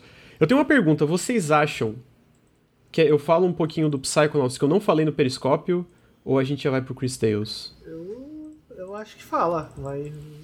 Vai da sua vontade, velho. sabe, é. Por Você mim tá não muito tem afim? problema não. Vamos lá. Eu, eu só queria, eu só queria reforçar o comentário aqui do Tavos que ele falou: a única vantagem era a humilhação. Justo. Justo. é, é, e se jogo multiplayer, a moral é humilhar os, os inimigos, né? Dar tirinho e humilhar os inimigos. Fazer É a entendeu? faquinha, é faquinha. É. Então eu também tive uma oportunidade muito legal, é, fiquei muito feliz, porra, o, o pessoal do grupo do, do Nautilus viu como eu fiquei feliz quando a gente teve, eu nem acreditei, é, que a gente teve a oportunidade de jogar é, Psychonauts 2, eu tive a oportunidade de jogar o Psychonauts 2 é, antes do lançamento, eu joguei umas cerca de 6 horas do jogo, e eu vou fazer assim, eu vou explicar o que, que eu achei, como eu já falei um pouco dele no café, e tem um vídeo bem longo é, no canal sobre esse preview, eu vou falar que ele é tipo um. um- pelo preview, ele é um, tipo um bigger and better. Eu acho que um dos problem maiores problemas do primeiro. Pra quem não conhece Psychonauts, Psychonauts é um jogo de plataforma 3D, desenvolvido pela Double Fine, dirigido pelo Tim Schafer. O Tim Schafer é conhecido por jogos como é, Full Throttle, Green Fandango, é, Brutal Legend. E esse foi o primeiro jogo da Double Fine. Ele foi lançado lá em 2005. A Double Fine quase faliu fazendo o jogo porque ele teve, tiveram vários problemas. Inclusive, o primeiro jogo quase foi cancelado. Ele foi cancelado pelo Xbox. A Majesco salvou o projeto. Então é um pouco irônico que o segundo jogo está sendo publicado pelo Xbox Game Studios, né? E que a Double Fine tenha sido comprada pelo Xbox. É... E eu acho que o primeiro jogo ele virou esse cult classic porque ele, ele era muito criativo em relação ao que, que ele entendia como um jogo de plataforma 3D, onde os mundos que tu visita são a mente das pessoas. Então, é a mente de um peixe enorme, é a mente de um, de um dos teus professores desse campo, que os Psychonauts são esses agentes é, que têm poderes psíquicos e especificamente os Psychonauts no primeiro jogo, tu tá num acampamento de verão de treinamento de crianças com poderes psíquicos, com poder, com potencial de poderes psíquicos, né? E a continuação é basicamente tu controla o mesmo personagem do primeiro, que é o Res, e ele se passa alguns dias depois do primeiro jogo e algumas horas depois do Rhombus of Ruin, que é o jogo de VR que tem de Psychonauts. Então, é, eu, é é um jogo que eu tava, eu tava esperando muito, todo mundo sabe, eu gosto muito do primeiro Psychonauts. Eu amo o mundo, eu amo os personagens, eu gosto dos diálogos. E eu tava esperando muito como que a, a, Double Fine ia evoluir isso, né? Ia, não, talvez a palavra não é evoluir, mas iterar em cima disso e, e manter aquela criatividade. A parada de, cara, de tu abrir um. entrar num desses mundos e ficar, caralho, mano. Porra, ó, que, que legal que, que eles fizeram aqui, né? Então, nessas seis horas, a primeira coisa que eu percebi, a primeira coisa que eu acho essencial falar é que uma das maiores críticas em relação ao primeiro Psychonauts são os controles. É, e eu acho que é, é- é justo, ele tem problemas, ele não é tão preciso às vezes como ele devia ser. Eu acho que eles corrigiram boa parte desses problemas no segundo. O, o, o Rez não só controla melhor, como ele tem mais habilidades acrobáticas em relação a como tu pode se movimentar pelo mundo, tu consegue fazer mais coisas. E tu começa o jogo com todas as habilidades do primeiro jogo, porque, porra, fiquei muito feliz com isso, porque tem Legal. muito jogo que inventa, inventa um monte de desculpa pra tu perder os teus poderes, tu mantém todos os teus poderes. E o segundo, a segunda coisa que eu fiquei surpreso é com o escopo do jogo. Eu não achei que ele ia ser tão grande. É, tu começa nesse jogo, eu, eu só pude presenciar o primeiro grande hub, que é o HQ dos Psychonauts, né? O, o quartel general dos Psychonauts, o Motherlobe. Que é que, mano, tu entra é cheio de gente trabalhando, tu pode conversar com várias pessoas, com árvores de diálogos próprios. Tem uma side quest que tu já pega no começo, que é uma side quest que parece bem grande, então tem esses objetivos secundários que aparentemente tu ganha coisas legais. É, é, a estética, cara, eu, eu achei o jogo lindo, achei, eu acho a direção do, do- do- de arte do jogo fantástica. Vocês podem ver melhor no meu vídeo lá no, no, no YouTube. E o primeiro mundo, a introdução é dentro do Dr. Loboto, que é meio que o antagonista do primeiro jogo, aquele cara que tá raptando as pessoas, né? Que é um dentista e tal. Então todo o primeiro mundo é tudo gira em torno de dentes, é tudo cheio de dente. Os inimigos são, são tipo, ar- arcadas. em- ar- Como é que fala? A parte. É meio que uma mandíbula, assim, com, com os dentes assim do atrás de ti. É meio nojento. É meio nojento mesmo. E então, é, mas ele é meio que um tutorial, eu já achei ele legal, ele já é criativo, ele já tem uma, uma, uma parte estética muito chamativa, né? Exatamente por ser uma, uma ideia tão, tão, tão fora do normal ali. Mas eu acho que é depois que tu chega no hub central, que tu explora um monte, tu vê o tamanho, tu vai no primeiro mundo, que é o mundo da Hollis. É, Hollis não lembro se o, o sobrenome dela, que é meio que a segunda em comando dos Psychonauts. Que tu vê, caralho, cara, porra, os caras foram, foram além, assim, tipo. É muito criativo, é muito legal. Os três mundos que eu fui foi da Hollis Foster, que é um hospital cassino, que a primeira habilidade que tu descobre com o Rez é uma que tu pode conectar pensamentos, tu usa isso tanto para se movimentar, tu meio que dá um, um, um grapple, tipo um, um, grappling hook nesses pensamentos, é, é, fixo, né? Tu vai direto neles, e aí tu pode se movimentar na parte de plataforma, como tu pode conectar pensamentos, linhas de pensamentos, por exemplo, é, é dinheiro junto com vida, é, é, entendeu? Coisas assim tu pode conectar para formar é, linhas de pensamentos maiores que podem influenciar uma pessoa, e tu faz isso com, com a Hollis. Aí ela, ela o que, ela associava antes que era o hospital, que era meio que o safe space dela, o lugar dela onde ela é, podia pensar sobre certas coisas, em vez de ser um hospital só, vira um hospital misturado com um cassino. Isso altera a personalidade dela profundamente, começa o jogo tendo que mudar e recuperar ela pro normal. Os outros dois mundos, só para depois vocês perguntarem o que, que vocês gostariam de perguntar, para não se estender tanto, que tem mais jogo para falar, é um mundo do é, Compton Bull, que é um cara, um dos é, Psychic Six, um dos fundadores do Psychonauts, onde ele tem problemas com, com é, meio que o autoestima, ele tem muita é, dúvida de si mesmo e tal, e é meio que um Masterchef. Tu tá dentro de um Masterchef, onde quem tá julgando ele são fantoches, que é basicamente a própria mão dele julgando ele. E aí tu tem um tempo e tu tem que é, finalizar receitas. Então tu tem que pegar um ovo, que é tipo de tamanho de uma pessoa, que fala contigo e jogar ele numa panela para ele ferver. E aí tem que pegar um tomate, botar ele um, um, uma cebola e picar a cebola num negócio gigante que pica a cebola, enquanto a cebola fica gritando: "Ah, estou sendo picada finalmente". Umas coisas bem bem bizarras assim. E aí, de novo, com desafios de plataforma no meio para chegar na boss fight. E, a, o terceiro mundo é o mundo da Carrie Cassiopeia, que é uma também das, das fundadoras do Psychonauts, que ela tem problemas em relação às personalidades dela, onde a faceta dela dominadora, assim, controladora, meio que assumiu o controle, né? E aí, o, e aí é esse mundo que é meio como é uma faceta meio que é a bibliotecária, né? E, e, é legal como o jogo interpreta isso, como ele fala desses temas, né? E é a bibliotecária que daí o mundo é todo cheio de livros. Tipo, por exemplo, tu vai num lugar que é, é como se tivesse um lago ao redor. Em vez de ser, um, em vez de ser água, é, é, é tinta, aquela tinta preta que tu usa pra, pra tipo uma, uma, uma, botar na caneta assim e molhar o, um pincel numa caneta tem, tem um nome para isso. Não é só tinta tem um nome diferente. Mas é enfim é, é, a parte visual é muito criativa como eles tiram proveito dos temas desses mundos né? Da, dessa parte é, dos personagens. E cara é muito legal os, os, os puzzles os quebra-cabeças os diálogos cara. Realmente muito bons diálogos. A forma como ele interpreta isso tem um diálogo muito legal com o Res que o Res fala ah porque eu estou procurando a verdadeira Cassiopeia, né? Que ele fala com uma da, da, das personalidades dela. E aí ela, ela daí tem, uma, tem uns diálogos legais que ela fala, como assim personalidade de verdade, né? Tipo, qual, ela, ela pergunta, qual é a tua personalidade, personalidade, personalidade de verdade, Rez? É a que tu age na frente dos teus amigos, no teu trabalho, com a tua família? Ou é uma junção disso tudo e tal, tal, tal? Então são é, takes interessantes em relação a tudo isso, de como tu age, da, da parte de, de, saúde mental, etc. Tem muita coisa legal que o jogo fala sobre isso, mesmo nessa prévia curta que eu tive. Então eu saí muito impressionado. Ele é lindo, ele é muito gostoso de jogar. Os chefes são, pô, muito da hora. Tem uma parte que eu, eu vou fazer vocês jogar. Vocês fazer jogar esse jogo, que é no final do mundo da. da, da, da, da, da Hollis, que é a segunda em comando que ele mistura umas paradas de 007 com, com os teus colegas Psychonauts. Mano, eu, eu tava jogando com um sorriso gigante. Eu falei, caralho, mano, que coisa legal, que coisa divertida, que coisa, tipo, criativa e bem feita, a música, tudo. Mano, eu saí muito feliz com o jogo. Eu achei fantástico, tudo que eu joguei dele eu achei fantástico, de verdade, assim. É, eu tava com expectativas muito altas dele, muito altas mesmo, e, cara, ele. Em, coisa ele superou elas. Então eu vou deixar para perguntas agora. É, eu acho que uma coisa que me chama a atenção só de assistir aí, vendo o teu vídeo e vendo alguns previews que saíram aí também. O, eu, eu já comentei em alguns podcasts que eu joguei. Assim, é bem da verdade, cara. O Lucas me perguntou, o que, que você não gostou do Psychonauts 1? E eu fico, cara, eu não sei. E eu tenho muito aquela sensação de que.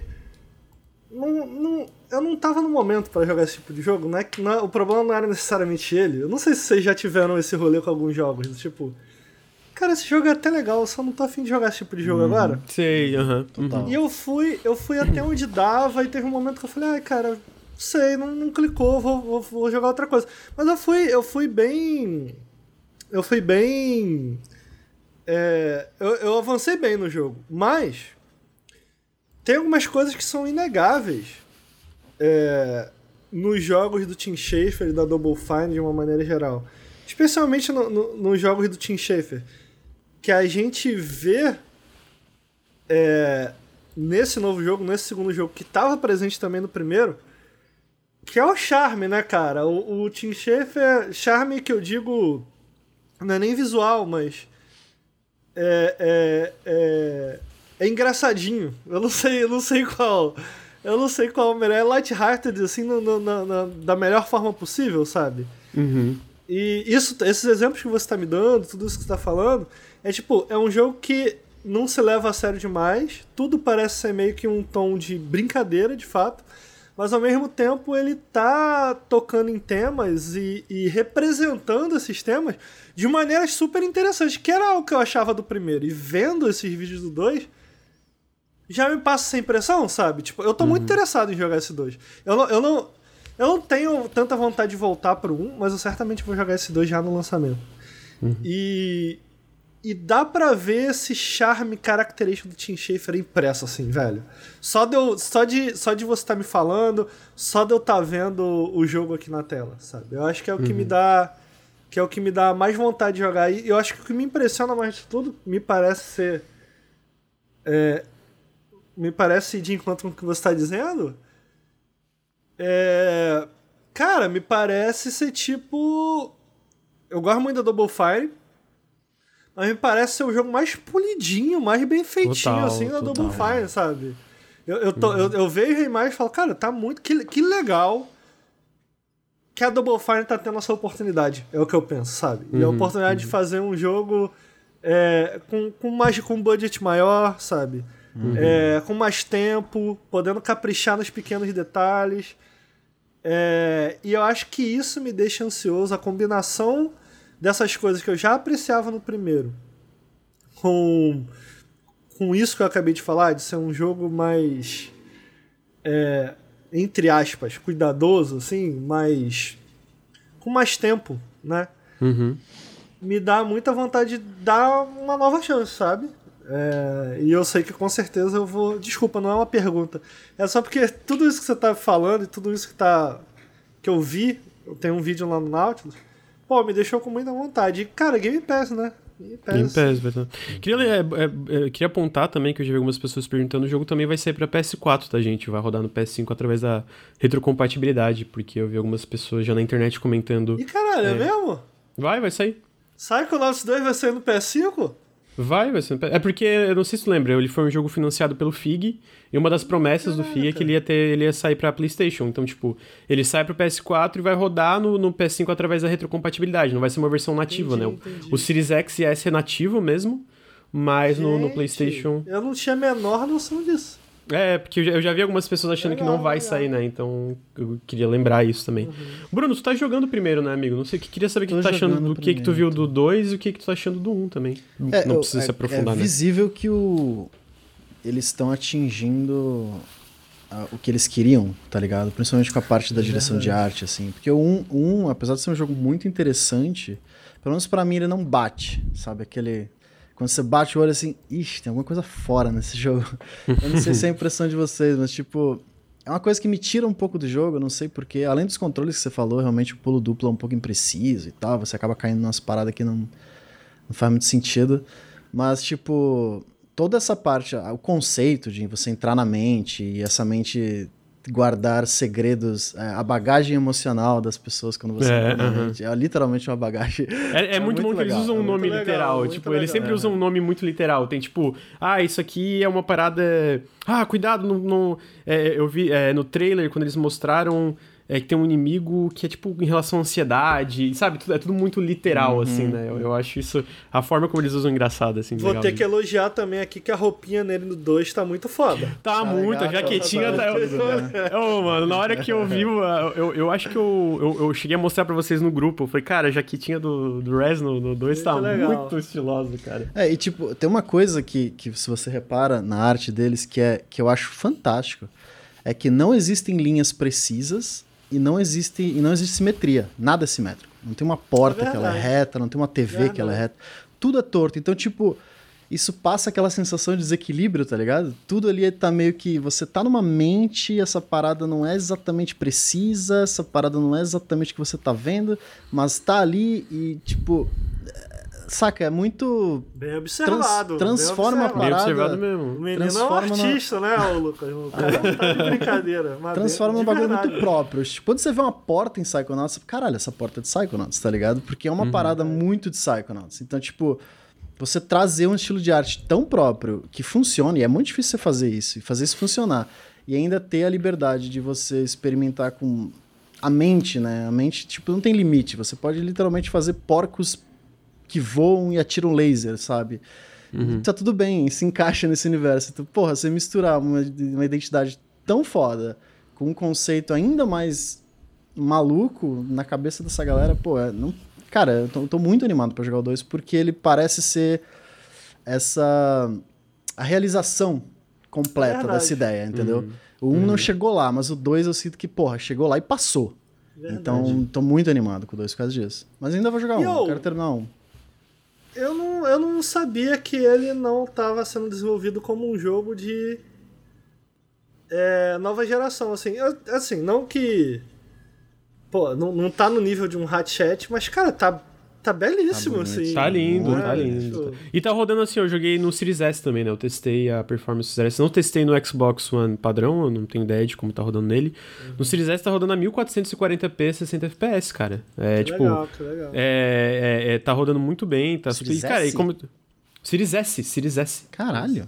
É, e, e, e o jogo, eu acho o jogo lindo, cara. Tu vê, É tipo, a- é, mesmo, mesmo, com- por exemplo, mesmo conversas, porque tu pode, cara, tem, ele é muito denso, tipo, a- o primeiro hub ele não é gigante no sentido de, de, de espaço, né? Ele não é eno- enorme nesse, ele é, ele é grande, tem bastante coisa pra te explorar, mas nesse espaço grande que tem pra explorar, tem muita coisa, muita coisa pra tu ver e pegar e etc, e coisas que eu não consegui pegar é, nesse preview que eu tive, porque eu tinha que ter habilidades que eu não tinha ainda, mas pra além disso, cara, muitos diálogos, tu conversa com os personagens e tem árvore de diálogos que tu pode interagir, entender melhor. E eu, pessoalmente, conversava com todo mundo, porque os diálogos são maravilhosos. E, e mesmo, e, e mesmo essa parte, que são esses diálogos opcionais, onde não é tipo uma cutscene, ou não é, não é uma, uma das árvores de diálogos meio que obrigatória da, da, da, é, do progresso principal do jogo, muito polidinho as animações, as expressões do personagem. Cara, esse jogo tá muito redondo. É, é, e. e- é, eu, eu concordo com o Bruno que ele falou isso de, da, da realização, né? Da, da, da, da ideia no potencial total dele. Eu acho que. Eu fiquei muito, muito feliz, velho. Muito feliz com o que eu tava jogando. Eu fiquei tipo, Agora, caralho. amigo, é melhor que esse jogo seja bom, né? Porque se sair for mais um crackdown, vai ficar ruim pra tu, vai ficar Pô, feio. crack- A quantidade que tu já falou desse jogo aí, é bom que seja bom, irmão. Agora Mas- tá na tua mão também. Tá na tua mão também. Mas esse eu já joguei, amigo. Esse então eu já tá bom. joguei. Então tá bom. Já, já dá... E não fui só eu. Não fui só eu que elogiei muito o jogo. Ah, amigo, eu, eu. Sabe qual foi a maior benção na minha vida? Qual? A gente não ter recebido Cyberpunk antes do É. Imagina o problema que ia, que ia dar. Eu quero, eu quero saber se o Lucas vai prometer botar um piercing no umbigo se o meta for maior que 90. Ah, eu não faço as bobajadas, né? Eu não faço as bobajadas. Mas eu acho, cara, de verdade, eu acho que, tipo assim, eu comento no vídeo que eu falo, né? Eu, eu gosto muito dos jogos da Double Fine. Alguns eu gosto menos, alguns eu gosto mais. Tem um ou outro que eu realmente não, não clicou comigo. Mas eu sinto mesmo os que eu gosto mais, tanto o primeiro Psychonauts como o Headlander. Eu adoro Headlander, eu gosto de Red também. Pô, tem de- muita vontade de jogar esse Headlander, cara. É, tenho Eu acho ele muito Ele legalzinho. parece legal. Pô, ele é muito. Só tipo assim, eu sinto que sempre falta um tchan, sabe? Sempre falta talvez tipo um tempo a mais de desenvolvimento, é, mais, mais gente na equipe pra preencher lacunas ali é, é, é, do jogo. E eu sinto que aqui é isso. Tipo, tiveram tempo, tiveram o- a- as pessoas pra trabalha, trabalhar nas, nas lacunas. Eles falaram que ia cortar os chefes se, se não tivesse sentido esse tempo a mais. Eu fico, cara, eu achei os chefes irados, Legal. assim, tipo, então.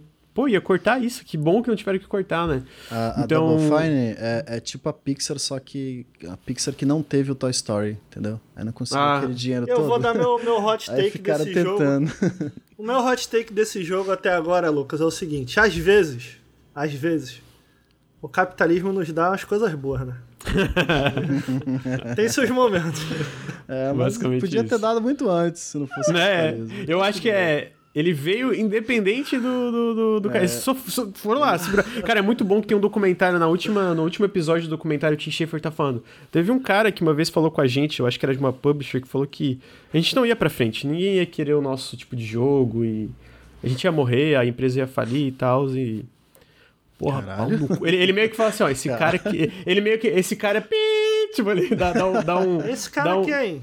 ele, ele não cita, né? Ele fala que tem, eu acho que certo é algum cara que ele negociou com alguma publisher, né? Que fala que as publishers não teriam interesse, que a Double Fine não ia, não, não ia pra frente. E ele para, e aí parece assim, pois é, né? Esse cara que se. Aí, tipo, tem um- um- uma censura, né? Tipo, xingando o cara. Porque fala, porque a gente tá aqui agora, né? A gente tá aqui agora, né? Então. Otário. É.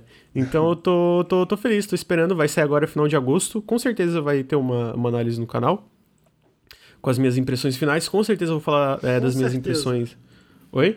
Com certeza. E com certeza eu vou falar minhas impressões finais aqui no Periscópio. E talvez também com o Ricardo e o Bruno tendo jogado o jogo pra gente, pra gente Yes. discutir melhor. Ah, é, esse foi a prévia do Psychonauts. E agora a gente vai. Nossa, mano, ainda tem três jogos.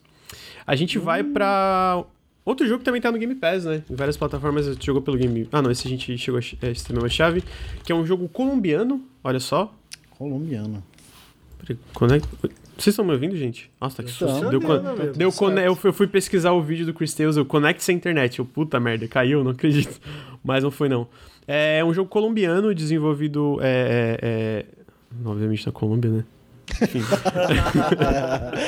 Isso, vai, vai, vai que não tenha sido na Oh, Colômbia. agora É. tu me colocou na dúvida. E se for um jogo desenvolvido por brasileiros que moram nos Estados Unidos? O jogo é brasileiro ou americano? É brasileiro, é É brasileiro. brasileiro, então não. Então, Então não foi uma, uma- uma É, informação então, tão entendeu? inútil, né? Então é, justo, justo. Mas é, então foi o Chris Tales, que foi lançado no final de julho. Ele saiu pra todas as plataformas e saiu no Game Pass também. E o Bruno tá jogando, pelo que eu entendi, tu jogou bastante, Bruno, o, o jogo? Tô com foi... 18 horas, o jogo me enganou, porque eu achei que tava no final, mas não tá. Parece que são 30 horas de jogo, então. Nossa. Tô animadinho, tô animadinho. Cara, ele é. Ele é. Pra quem não sabe, o Chris Tales ele é um JRPG, só que ele não é japonês, entendeu? Então, Ah, é, a, a ideia da- do time era tipo, pô, se a gente fizesse um, um RPG clássico do Play 1, só que ah, em vez de colocar o padrãozinho que, que ja- o Japão geralmente faz, né, com elementos fantásticos e tal, de- de- baseado na cultura deles, ou até o, o- europeus fazem também, eles queriam, tipo, "Vô, vamos tentar transmitir a cultura colombiana, essa parte latino-americana, com uma ideia um pouco mais fantasiosa, assim, para tentar trazer um, uma visão diferente, né, da, da- nossa realidade aqui, porque principalmente a Colômbia, o que a gente até nós no Brasil, o que a gente vê da Colômbia é cartel, é, é narco, tá? É, tipo, É, eu já parada- tô pensando numa imagem ma- ma- meio marrom. né? É, é, aquele, Aquele, aquele né? filtro, é, filtro sépia. filtro, filtro tem. É um latino. bagulho né, horrível.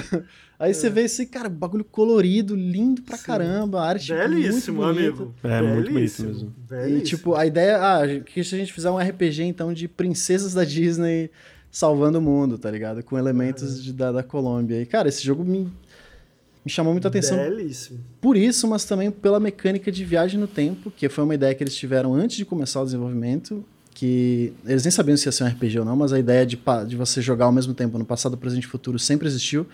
Eles só não sabiam como ia aplicar, e no fim acabou virando um de RPG. Mas, assim, vamos por, por partes. A parte da mecânica. Você. É, é a Chris, Ta- é Chris, Chris Bella, desculpa. Chris Bell. Que ela tá nessa cidadezinha e tal, enfim. E ela descobre que ela tem o poder de ver o futuro e o passado ao mesmo tempo que, né, que ela vive no presente ali. Olha e, aí. tipo, é em tempo real. Então você consegue ver essas três. Tipo um triângulo, né? Você vê o futuro, o passado e o presente no meio. E, tipo, você vê, por exemplo. Tem, tem umas coisas muito mórbidas, mas. Enfim, ele é, ele é um pouco sobre tragédia, então. é, tem várias side quests que você pode salvar ou não a vida de uma pessoa, ou pode mudar o destino daquela pessoa. Então, tipo, quando você tá passando uma vila, por exemplo, tem três meninas conversando. Aí, se você olha o passado, tem elas três pequenininhas conversando. Aí, você olha o futuro, você tem só duas conversando. Tipo, uma morreu, tá ligado? Eita, Caralho. Você fica, caralho, Para, porque- Bruno. Vamos passar Pois o é. próximo jogo. Cara, que porra aconteceu, tá Caralho. ligado? E todos os personagens, cara, todos os personagens do jogo que, que, que estão nesses vilarejos tenham passado Porra, Bruno, mas ela não pode ter viajado, Bruno? É, não, pelo não conceito do ter... jogo não, porque ela tá exatamente Caraca. no lugar. Enfim, deixa pra lá. Mas, tipo, cara, e a arte, além de ser bonita, pô, tem personagens que você nem diálogo tem direito, tá ligado? E ele tem um bonequinho no passado, um, um piazinho ali, todo buchudinho ali, comendo um din-din.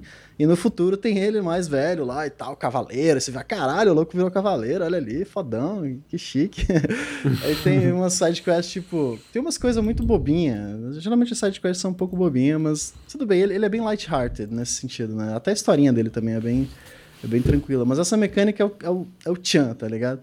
Tem um carinha numa vila que ele é. ele gosta de tocar violino. Aí ele novinho assim, ele tá praticando, a música é terrível, tem as cordas tudo zoadas, e agora no presente ele tá tocando mais ou menos bem, e no futuro ele tá vestido de ladrão, assim. aí você tipo, caralho, o que rolou? Aí você fala com ele, ô, oh, tô tentando conseguir uma grana aí pra poder fazer umas aulas de violino. Ah, é, essa ideia é maravilhosa, que ima imagina, o, imagina essa ideia aplicada no Nautilus, sei lá, tu vê o Henrique, é. o Henrique é isso, é de terno, e depois o Henrique largado fazendo uma live toda escrota. Maravilhoso. Porra, onde esse garoto se perdeu? É, é uma boa ideia. Você consegue dar. Você dá dinheiro pra ele, uh, o futuro altera e ele, ele tá, tipo, todo fodão, tocando violino bonitão. Então, ai, caralho, deu um maluco. Sabe? Ele é tudo sobre isso, sabe? Quando você chega numa vila nova. Pera aí, pera aí, mas aí. Tu tem hum. o poder de, de mudar esse destino, é isso? isso tipo você assim, pode mudar vê... o futuro. E, Entendi. tipo, quando você chega numa vila, todas as vilas que você chega do futuro elas são destruídas, porque, né? Mas, mas sempre, um... sempre nessa ordem. Tu altera o passado para tu não pode tipo não, você não fazer altera, algo no futuro altera, e aí o, o passado você só altera o presente. O passado você não pode alterar. Você pode voltar no passado e ver alguma coisa. Ah. Uma das primeiras quests, né, que é na, na demo até, é, uma apotecária lá tem uma poção e umas crianças roubaram o rótulozinho. Ela não sabe mais qual que é o veneno e qual que não é. Não, não tem o rolê Back to the Future. Matar um maluco no futuro e ele some no, no... Não tem? Não, não, não, não, não, não. Entendi. Você pode voltar no passado e você vê lá qual pote que tava com o rótulozinho, aí você meio que descobre, aí você vai e resolve a quest. E, só que a, essas quests principais, ela, todas elas têm uma você tem escolhas, né, para fazer. Enquanto se você fizer todas as side quests, geralmente dá um resultado melhor, né, uhum. para te forçar, pelo menos para te dar uma uma importância né, nas side quests. Se você completa todas, você consegue entre aspas salvar a cidade, né? Tem uma cidade ali, por exemplo, que o futuro assim ela tá alagada. E você tem que tentar descobrir como que você ajuda essas pessoas para fazer com que ela alagada? não É alagada, ela tá toda ah, cheia de lagada. As, as partes baixas da cidade. E aí você ajuda um menino lá que ele ele tá doente, aí ele, ele acaba morrendo se você não der um antídoto para ele. E ele vira encanador e pá. E ele ajuda essa galera na cidade a, a, resolver esses problemas, sabe? É tudo assim. Enfim, ele é muito, ele é muito bonzinho. Amigo, imagina essa mecânica no Brasil. Cada terça é Dilma, Lula, Dilma e Bolsonaro. Daria. Caralho. Porra. Imagina. toda destruída, assim. Infelizmente a gente seguiu essa rota aí, mas enfim. é... Darkest Timeline. é, Só é. que, cara, esse, essa mecânica, ela funciona no combate. E é aí que ah, o bagulho brilha. Olha aí. Porque quando você... Quando você tá no combate, você tem, por exemplo, um Goblin. Um Goblin né, fodão, assim, porra, mó fortão. Aí você usa skill pra voltar no tempo, ele vira um goblinzinho pequenininho, novinho, assim, sabe, ah, piazinha. Olha aí. aí. ele fica fraquinho, você, porra, ele tá mais fraco contra a magia, por exemplo. Ou se você bota ele pro futuro, ele fica um, um, um goblin velhão, assim, só que ele, ele sabe mais magia, mas ele é mais fraco fisicamente.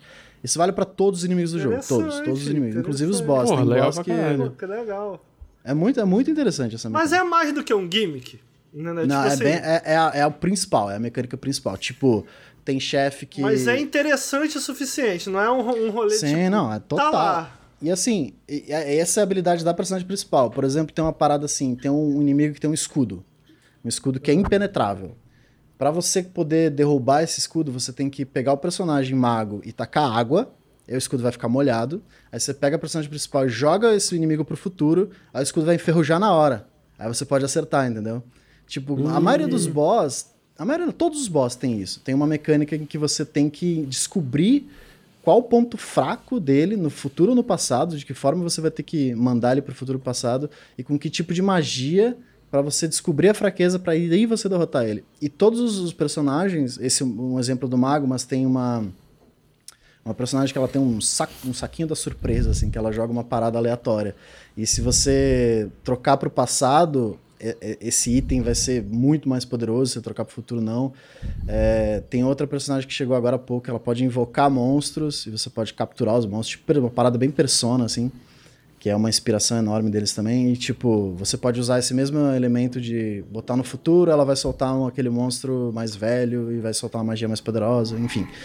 Né? Então, isso influencia 100% o combate. É todo baseado nessa mecânica de tempo. E é, só que ele é um JRPG clássico, e um dos grandes problemas de um JRPG clássico são os random encounter, né? Olha aí. que estão aí o tempo todo enchendo o saco. Eu, eu, eu, não sinto, eu não sinto essa. Porque eu, sou, eu gosto, eu gosto, eu sou acostumado e eu gosto de, de, um grindzinho de vez em quando, eu acho legal. Mas eu entendo que tem gente que vai ficar putaço, putaço. Mas os bonecos são uma característica de JRPG que às vezes me incomoda?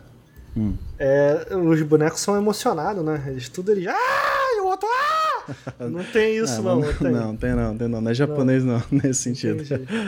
Não, os diálogos são fofinhos. E ele é todo dublado, cara. 100% dublado. Até os NPCzinhos aleatórios, assim.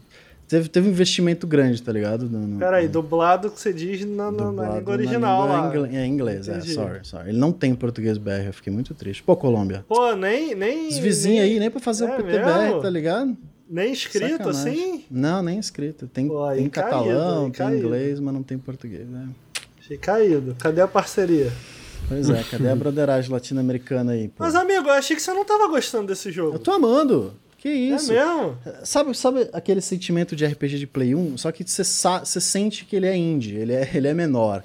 Tipo, uhum. os set pieces, por exemplo, são até às vezes engraçados, assim, tipo... Ah, um dragão atacou a cidade, tem tipo um spritezinho de um dragãozinho assim, voando assim, ó. Aí acaba, você fica.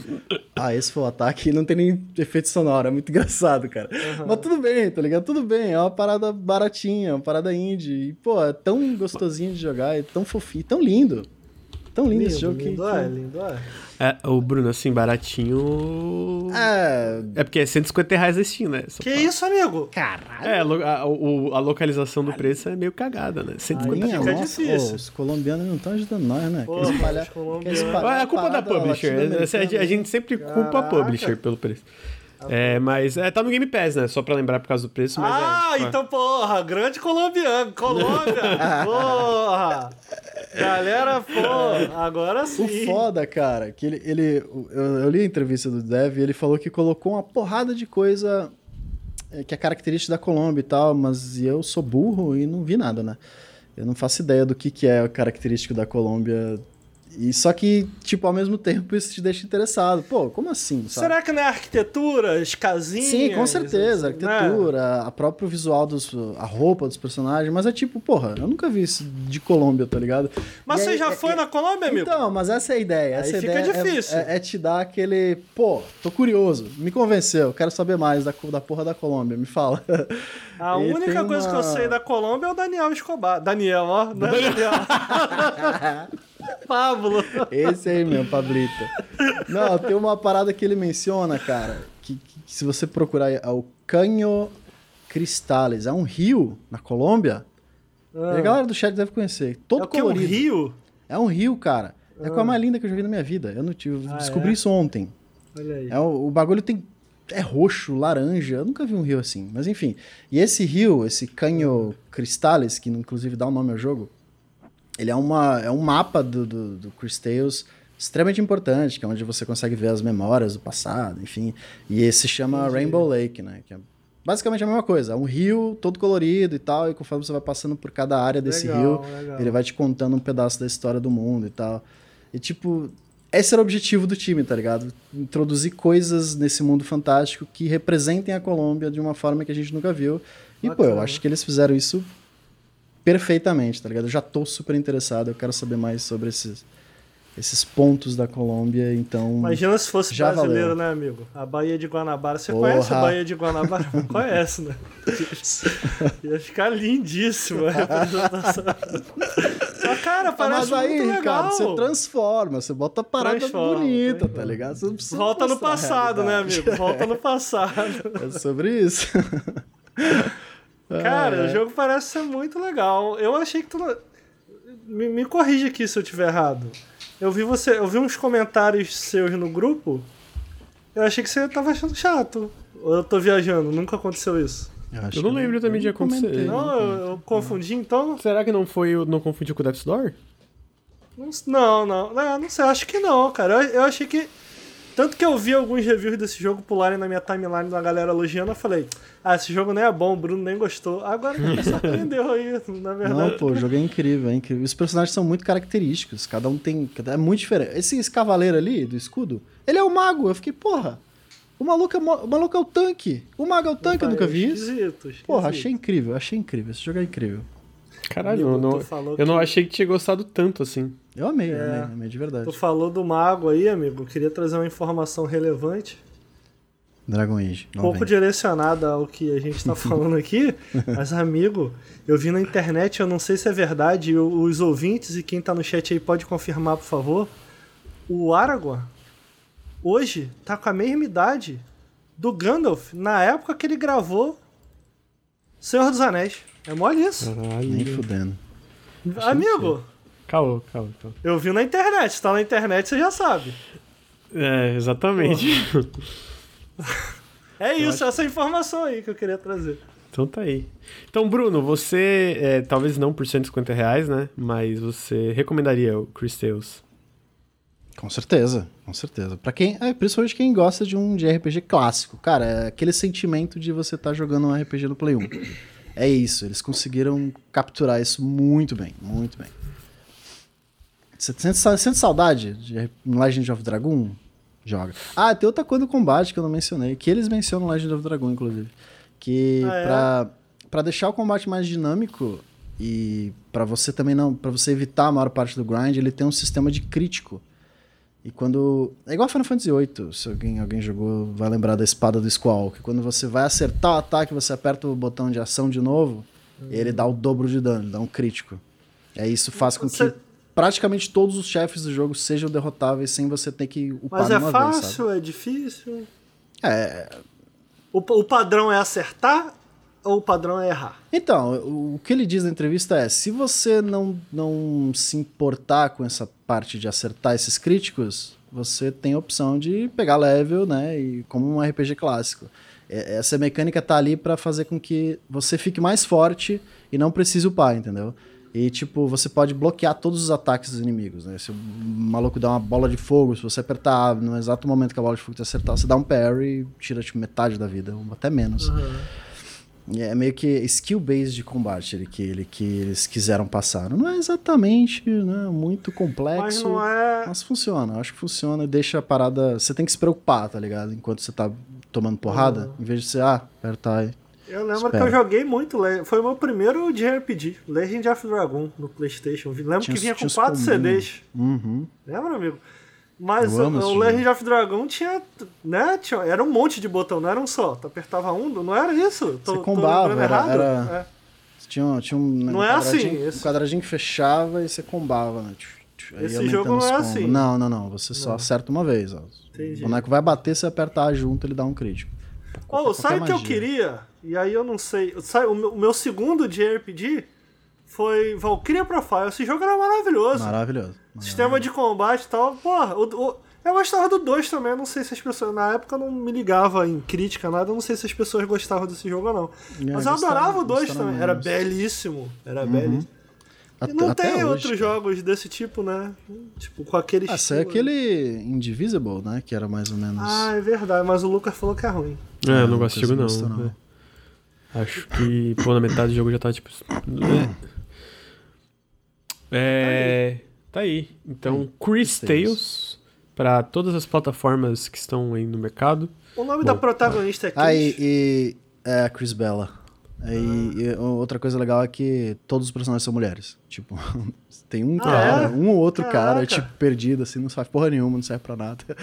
As líderes são mulheres, a vilã é mulher, a heroína é mulher, todo mundo é mulher. Porra, aí sim, aí é porradaria, aí é legal. Sim, a nazista é mulher também. Isso que é representatividade. é sobre isso. É, Então, esse é Chris Tales. E agora a gente vai para um jogo brasileiro, olha só. Olha aí. Olha A aí. gente Saímos, vai saímos pra- da Colômbia para o Brasil. pro Brasil, que é o Dodgeball Academia, um jogo que eu joguei não, aqui. Né? Hã?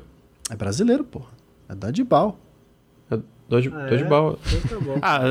Ah, a, minha- a minha pronúncia é. A palavra é minha, eu pronuncio como eu quiser. então tá bom. Dodgeball. Academia, ele é um jogo que foi lançado para todas as plataformas também. Ele tá, já foi lançado, né? Tá para PC, PS4, Xbox e Switch. Ele é uma mistura de, de esportes, um, é, que é queimada, com RPG. Que hoje é uma coisa que eu sinto que é bem raro em videogames, né? A gente teve lá Queimada é atrás. esporte, amigo? É um esporte, né, amigo? Não sei se é um esporte tipo. Não tá nas Olimpíadas. É, então. Devia tá, é- né? Ah, o Ia skate demorou pra chegar nas Olimpíadas, amigo, não é esporte. Queimada vai chegar, vai chegar. Tá bom. É. Eu vou, vou chamar de esporte, tá? Vou chamar de esporte. É, então a gente tem que. É... Mas essa mistura, sabe? De ter uma parada tipo de- desse lance de esporte junto com RPG, que ah, tiveram jogos da Nintendo lá atrás que foram muito populares em relação à franquia Mario Tênis e Mario Golf. E esse não, jogo. amigo, antes de você começar, eu tenho uma coisa pra falar desse jogo. Fala.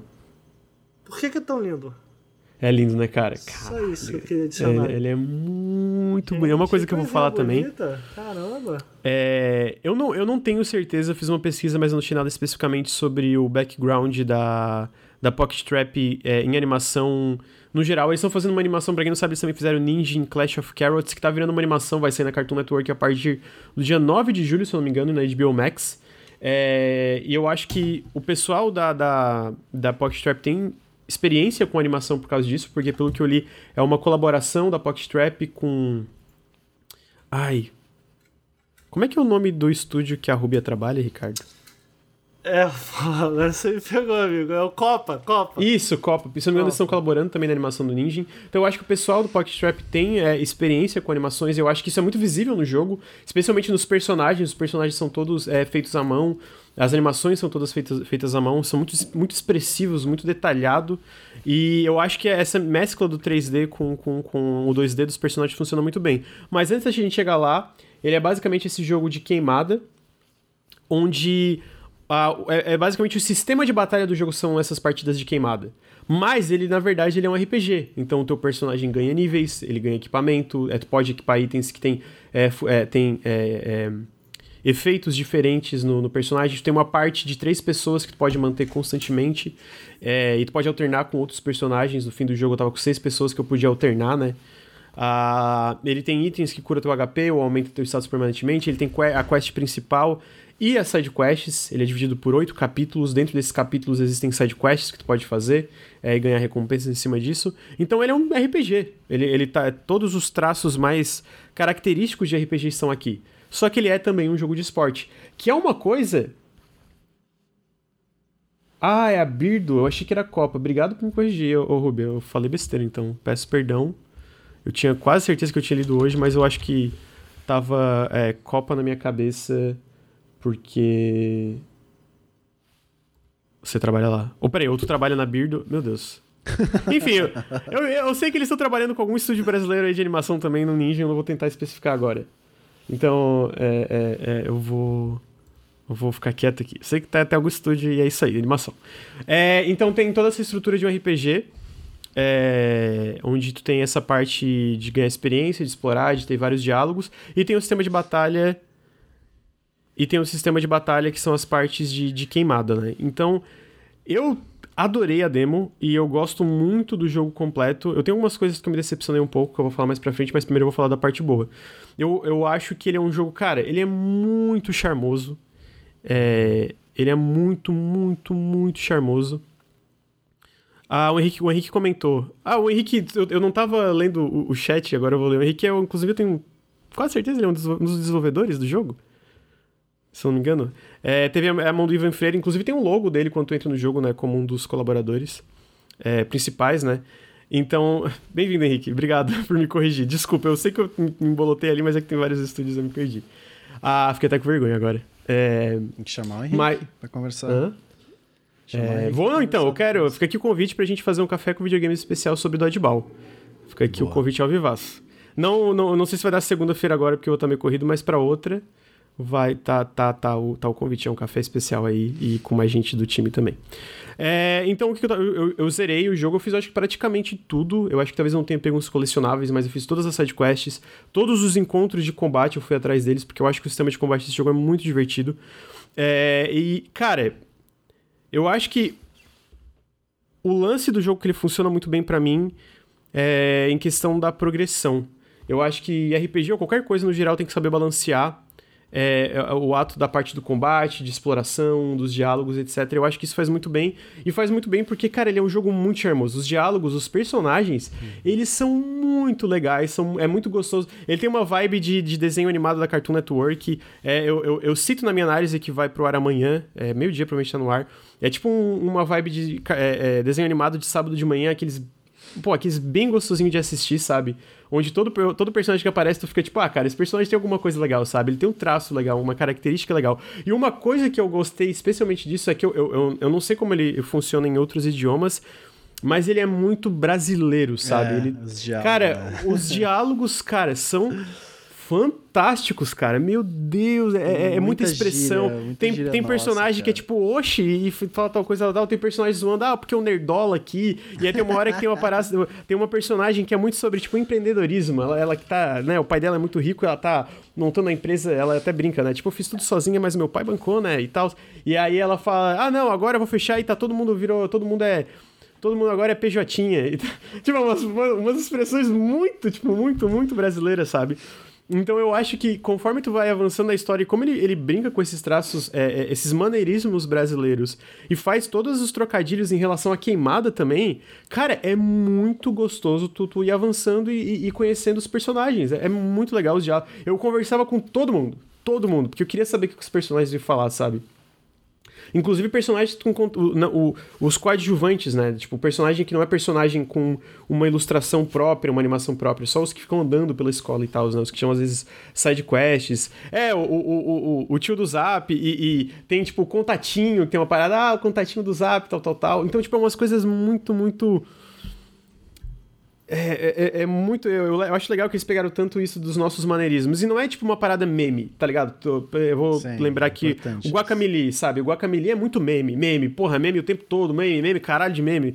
É, é, no Guacamole chega a ser exagerado, que me incomoda, né? E nesse caso não é meme, tipo, é, é coisa da, da, da, da de, de Dia a dia traços mesmo, né? de dia a dia, de traços de, de estados diferentes. Então, tipo, é uma coisa que é muito gostosa de ver e quando aparece numa parada, tipo, é muito orgânico, muito natural, não, não é nada forçado e tal. Então, é, tipo, é muito gostoso de acompanhar, sabe? Tipo, muito gostoso. Então, tipo, o ritmo dele acaba sendo muito legal por causa disso, porque os personagens são legais e os maneirismos que eles pegam. Eu, eu, eu acho que ele é um tipo de jogo que tu deve perder um pouco se tu joga em outros idiomas, né? Não, não acho que ele perde o charme, mas assim, sendo tão caracteristicamente brasileiro assim, tu, tu- eu, eu acho que talvez isso pode se perder um pouquinho, tá ligado? Que eu achei que fantástico. é assim. muito legal, né? Um jogo É, eu que, acho fantástico, que cara. Eu- possui- Eu... eu acho que isso acaba. Tem muito desenvolvedor que eu vejo que é, é, é pra conseguir internacionalizar o jogo, digamos assim. é, acaba tentando fugir um pouco disso, ou acaba tentando absorver é, algo numa cultura mais americana e tal. E, cara, quando tu para pra pensar jogos como, sei lá, The Witcher, por exemplo, a, a coisa, o atrativo do jogo é exatamente como ele, ele, ele é, é, expande ali, se mostra em cima de, da cultura da empresa ali, sabe? Então, tipo assim, é um, é um, é um ambiente medieval tipicamente polonês ali. Ele, se- ele pega muito do folclore polonês. Isso que é maneiro, porra! Entendeu? Aham, Uma fantasia aham. diferente, né? Né? Automaticamente se torna Tipo, diferente. isso que é maneiro. É, Então, a cara, vivência e tal, né? é, é a- foi a mesma coisa do Dandara, sabe? Tipo assim, Sim. é, eu vejo. O Dandara foi um jogo que eu, pelo menos da, da, da, da minha ótica, que eu vi muita gente lá de fora gostar muito, e críticos que eu gosto falarem muito bem. E eles falam muito, tipo, sem saber que estão falando disso, mas eles falam muito da brasilidade, assim, do jogo, né? Tipo assim, Sim. dos elementos. Isso é muito legal. Que legal que o jogo tem isso, sabe? Mesmo que seja ali eh, nos diálogos, na maneira que foi escrita, eu acho isso muito legal. E, e torna a parada atrativa também pra quem é brasileiro, né? Tipo, é, mui- é muito maneiro tu ver um jogo com. Pô, não. Voltando pro The Witcher.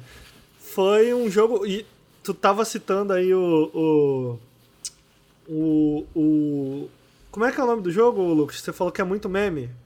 O Guacamole. O Guacamole. É uma, boa, é uma boa diferenciação que eu particularmente percebo entre o The Witcher 3 e o Cyberpunk localizados. Tipo, o The Witcher 3 ficou legal, ficou divertido, enquanto que o Cyberpunk é tipo, pô, vocês estão pirando, foram longe demais, entendeu? Uhum, uhum. Exageraram. É... Então, pô, muitos pontos pro jogo. Eu ia comentar, cara, mesmo antes de, de você acabar e Desculpa a interrupção rápida. Imagina. Eu tô, eu tô vendo aqui o jogo na Steam. Mano, parece ser um jogo tão bem feito. Eu não sei se o, se o Lucas gostou de tudo. Vou deixar ele comentar mais. Mas, mano, se a galera que jogou aí, o pessoal do chat jogou, o pessoal que tá ouvindo a gente, e gostou, achou o jogo legal, mesmo que tiver crítica, mas achou minimamente legal, cara, dá um positivo pro jogo lá na Steam, cara. Um dá o wishlist também, né, que ajuda muito. Exatamente, porque eu, eu tô vendo que, cara, assim, o jogo parece ser super bem feito. E ele teve um alcance que, relativo à qualidade do que parece, muito baixo. Então, tipo assim, vocês gostaram, quem jogou aí, de repente comprou o jogo, tá gostando, mano, deixa uma análise, porque vai ajudar. Eu tô pedindo isso especificamente para esse jogo. Eu sei que não é o meu papel aqui muitas vezes de crítica, porque o jogo é brasileiro. Tô, por isso uhum. que eu tô uhum. pedindo. Então, tipo, porra, parece um jogo brasileiro de qualidade. De repente, quem gostou, acho que é válido aí para ajudar os devs. É, não, e cara, o jogo é muito legal. Eu, eu comentei no começo, né, que tem uma coisa que eu, eu, eu, eu acabei. É... Ah, ele tá no Game Pass? Eu não sabia que ele tá no Tá, tá no Game Pass de PC e do Xbox também. Ah, é, tem uma coisa que eu acabei ficando, putz, cara, eu queria sim, mas é mais. Do, do, tu querer mais do que necessariamente do que, que tá ali tá, tá ruim. Porque no geral, cara, é isso. Eu acho que o ritmo dele funciona muito bem que eu acho que é importante no jogo. Ele não é tão longo, eu não acho ele curto, mas ele não é super longo. Eu, eu zerei ele em Pô, 12 horas. 12 horas não, não é curto, não. Não, então é isso. Não, não, eu, eu, concordo. Tipo, é no sentido. Não é tão longo, por exemplo, a gente tava falando do Chris Tales, que também é um RPG que, eu, pelo que o Bruno falou, é tipo 30, 40 horas, né? Não é nesse sentido. E eu acho que isso, na verdade, é um ponto positivo do jogo. Eu acho que ele. É, é, a, a, duração dele é ideal, né? E uhum. eu zerei com 12 horas, eu fiz todas as sidequests, pelo que eu vi. Tipo, todos os encontros de combate do jogo, assim, eu fiz também, que ele fica como um... É basicamente, tá andando, o personagem fica com um símbolozinho de soco em cima. E aí, tu, se tu passa por ele, ele vem e fala, não, peraí, vamos, vamos jogar uma partida de queimada aqui. tipo Pokémon, Então, né? é, tipo Pokémon. E então, tem essa parte, essa estrutura dos capítulos. Em cada capítulo tem um objetivo principal. Por exemplo, o objetivo principal do Otto, que é o protagonista, é ganhar o campeonato da Dodgeball Academia. Tem um campeonato entre os alunos e tal, né? E tem, tem várias sidequests dentro, desse, dentro desses capítulos também. E o que, que tu faz no geral envolvendo essas quests? Tem outras coisas, mas no geral são partidas de queimada. A partida de queimada funciona. É uma quadra dividida. É, normal, né? Uma quadra dividida. Eu falo dividida, vocês vão entender daqui a pouco porque também. E tu pode ter algumas das partidas é 1 versus 1, Algumas das partidas é 3 versus 3, algumas das partidas é 1 versus 3. Sempre são no máximo 3 pessoas do teu lado e às vezes dos outros, às vezes é 5, 6, 7, né? Às vezes o jogo é, bota mais pessoas. O, usando o controle do Xbox como exemplo, o botão X tu joga a bola, tu pode segurar para dar um charge, usar uma habilidade, a, a bola com, com charge, tu pode usar o X para atacar normal e também tem umas possibilidades de atacar mais lento e tal. O A, tu pode pular ou desviar, dar um dash, dependendo do personagem que tu tá usando. O Y, tu, tu segura, tu ganha, é para carregar a tua barra de especial ou para curar os amigos, dependendo do personagem. Ele não é por turno, então. É... Não é por turno, é em tempo real. E o B tu usa pra ou segurar a bola quando ela vem pra ti, tipo, tu dá um, um, um parry e segura ela, ou, por exemplo, usando a Mina, que é uma das personagens, em vez de ela segurar, ela dá um chute e a bola volta pro inimigo. Então, tipo, cada personagem tem particularidades de como ele funciona e os especiais também são diferentes, porque tu carrega a tua barra de especial, o Otto é tipo um grande Hadouken, né, que tira dano pra caramba e vai carregando tu, quem tá na reta da, de onde tu jogou o Hadouken. A Mina é tipo um target, ou tipo uma mira que fica na, na, na quadra e se tu pega assim por um tempinho e, e no final final é tipo cai um relâmpago aonde tá essa mira. Então, se tu pega ele quando tem um inimigo ali, uma pessoa que tá jogando contigo, ela perde dano. O, o, o bexigo, ele cura, ele cria uma, um, tipo uma poça de água que cura quem tá quem tá o, o, o, dentro dessa poça. E, cara, queria de novo reforçar: as animações de cada um desses especiais Porra! Cara, é muito lindo, velho. É muito bonito, cara. O bexigo ele dá todo um biriguidum assim, aí fica a aguinha ao redor, caralho. E aí a mina ela fica toda numa explosão, assim, cai o raio. E o, e, e o Otto dá aquele Kamehameha. Eu, caralho, mano. É, é muito. Belíssimo, é belíssimo. Muito bonito, muito bonito mesmo. Então, e aí o combate no geral é muito divertido, porque conforme o tempo vai passando, eles vão introduzindo coisas para mudar. Então, tipo, no começo é essa quadra dividida, tem as bolas. Eventualmente tem uma bola de fogo, uma bola de gelo, uma bola que tu pega e tu não. tu perde a opção de se curar. É, tem uma bola que. É, eu não vou lembrar de todas as bolas agora, mas tem várias bolas. Tô tentando lembrar, mas eu não lembro de todas agora. Tem várias com possibilidades diferentes. Tem quadras também. Tem uma quadra que é, é, altera a movimentação do personagem, que é tipo uma quadra de gelo. Tem uma quadra que é tipo grama alta, então tu não consegue ver os teus personagens direito, não consegue ver a bola direito, então tu tem que é, pensar como tu lida com isso. O jogo vai te introduzindo essas coisas conforme o tempo passa. E a história vai avançando também. Aí tem, obviamente, não tem só o campeonato, tem mais alguma coisa do campeonato e é muito é, é, é, é gostosinho acompanhar, acompanhar esse campeonato e como os personagens vão evoluindo, interagindo, como eles vão se juntando à tua parte também. É, e, e, e, no geral, então, assim, tipo, no geral, do começo ao fim é muito gostoso. A batalha final é muito legal, eu acho que ela é bem desafiadora. Tem umas que são muito fáceis, mas tem umas que eu sofri bastante.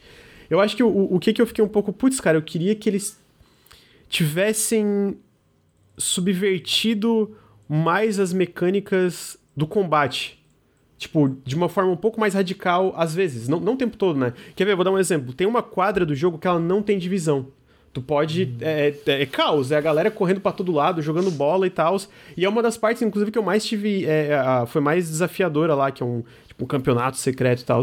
Eu fiquei, nossa, que massa, velho. Que, que legal. Tipo, quebra isso e muda muito o, o flow do combate ali, né? E eu acho que, que eu queria que eu, eu, eu, eu, foi a única parte que eu fiquei, cara, eu queria mais disso, eu queria que tivesse um pouco mais de, é, de subversão, de, de, de botar, a, virar a, cabeça, a parada de cabeça para baixo, assim.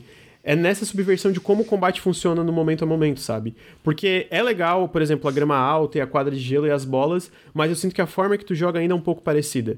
É, no final, eu senti que por, por, isso, no final, o jogo ficou um pouco repetitivo lá pro final. Mas quando isso começou a me incomodar foi quando o jogo acabou. E, tipo, então acabou com um gosto muito bom ainda. Eu fiquei tipo, pô, que joguinho gostoso, sabe? Mas ao mesmo tempo eu acho que foi isso. Eu queria que eles tivessem é, feito uma coisa. subvertindo um pouco mais as mecânicas de combate. Porque o core da parada é muito legal. Então, arriscar mais e fazer umas coisas ainda mais doidas em cima disso eu acho que podia resultar uhum. em umas paradas muito legais, como eu vi quando eles fizeram isso de tirar a divisão da quadra, né? Tipo. Uhum. Então eu acho que isso foi o que eu fiquei mais. É, pô, eu queria isso, sabe? Eu queria isso e talvez um pouco mais. É, é, é nesse sentido da. E daí talvez isso acompanhar a história de. Talvez levar os personagens para outros lugares mais, mais, mais, mais diferenciados da univers... É, em vez da universidade porque é uma universidade bem grande, tem áreas, uma área que é uma floresta, uma área que é tipo, um, tu pega um teleférico que é tipo de gelo e tal.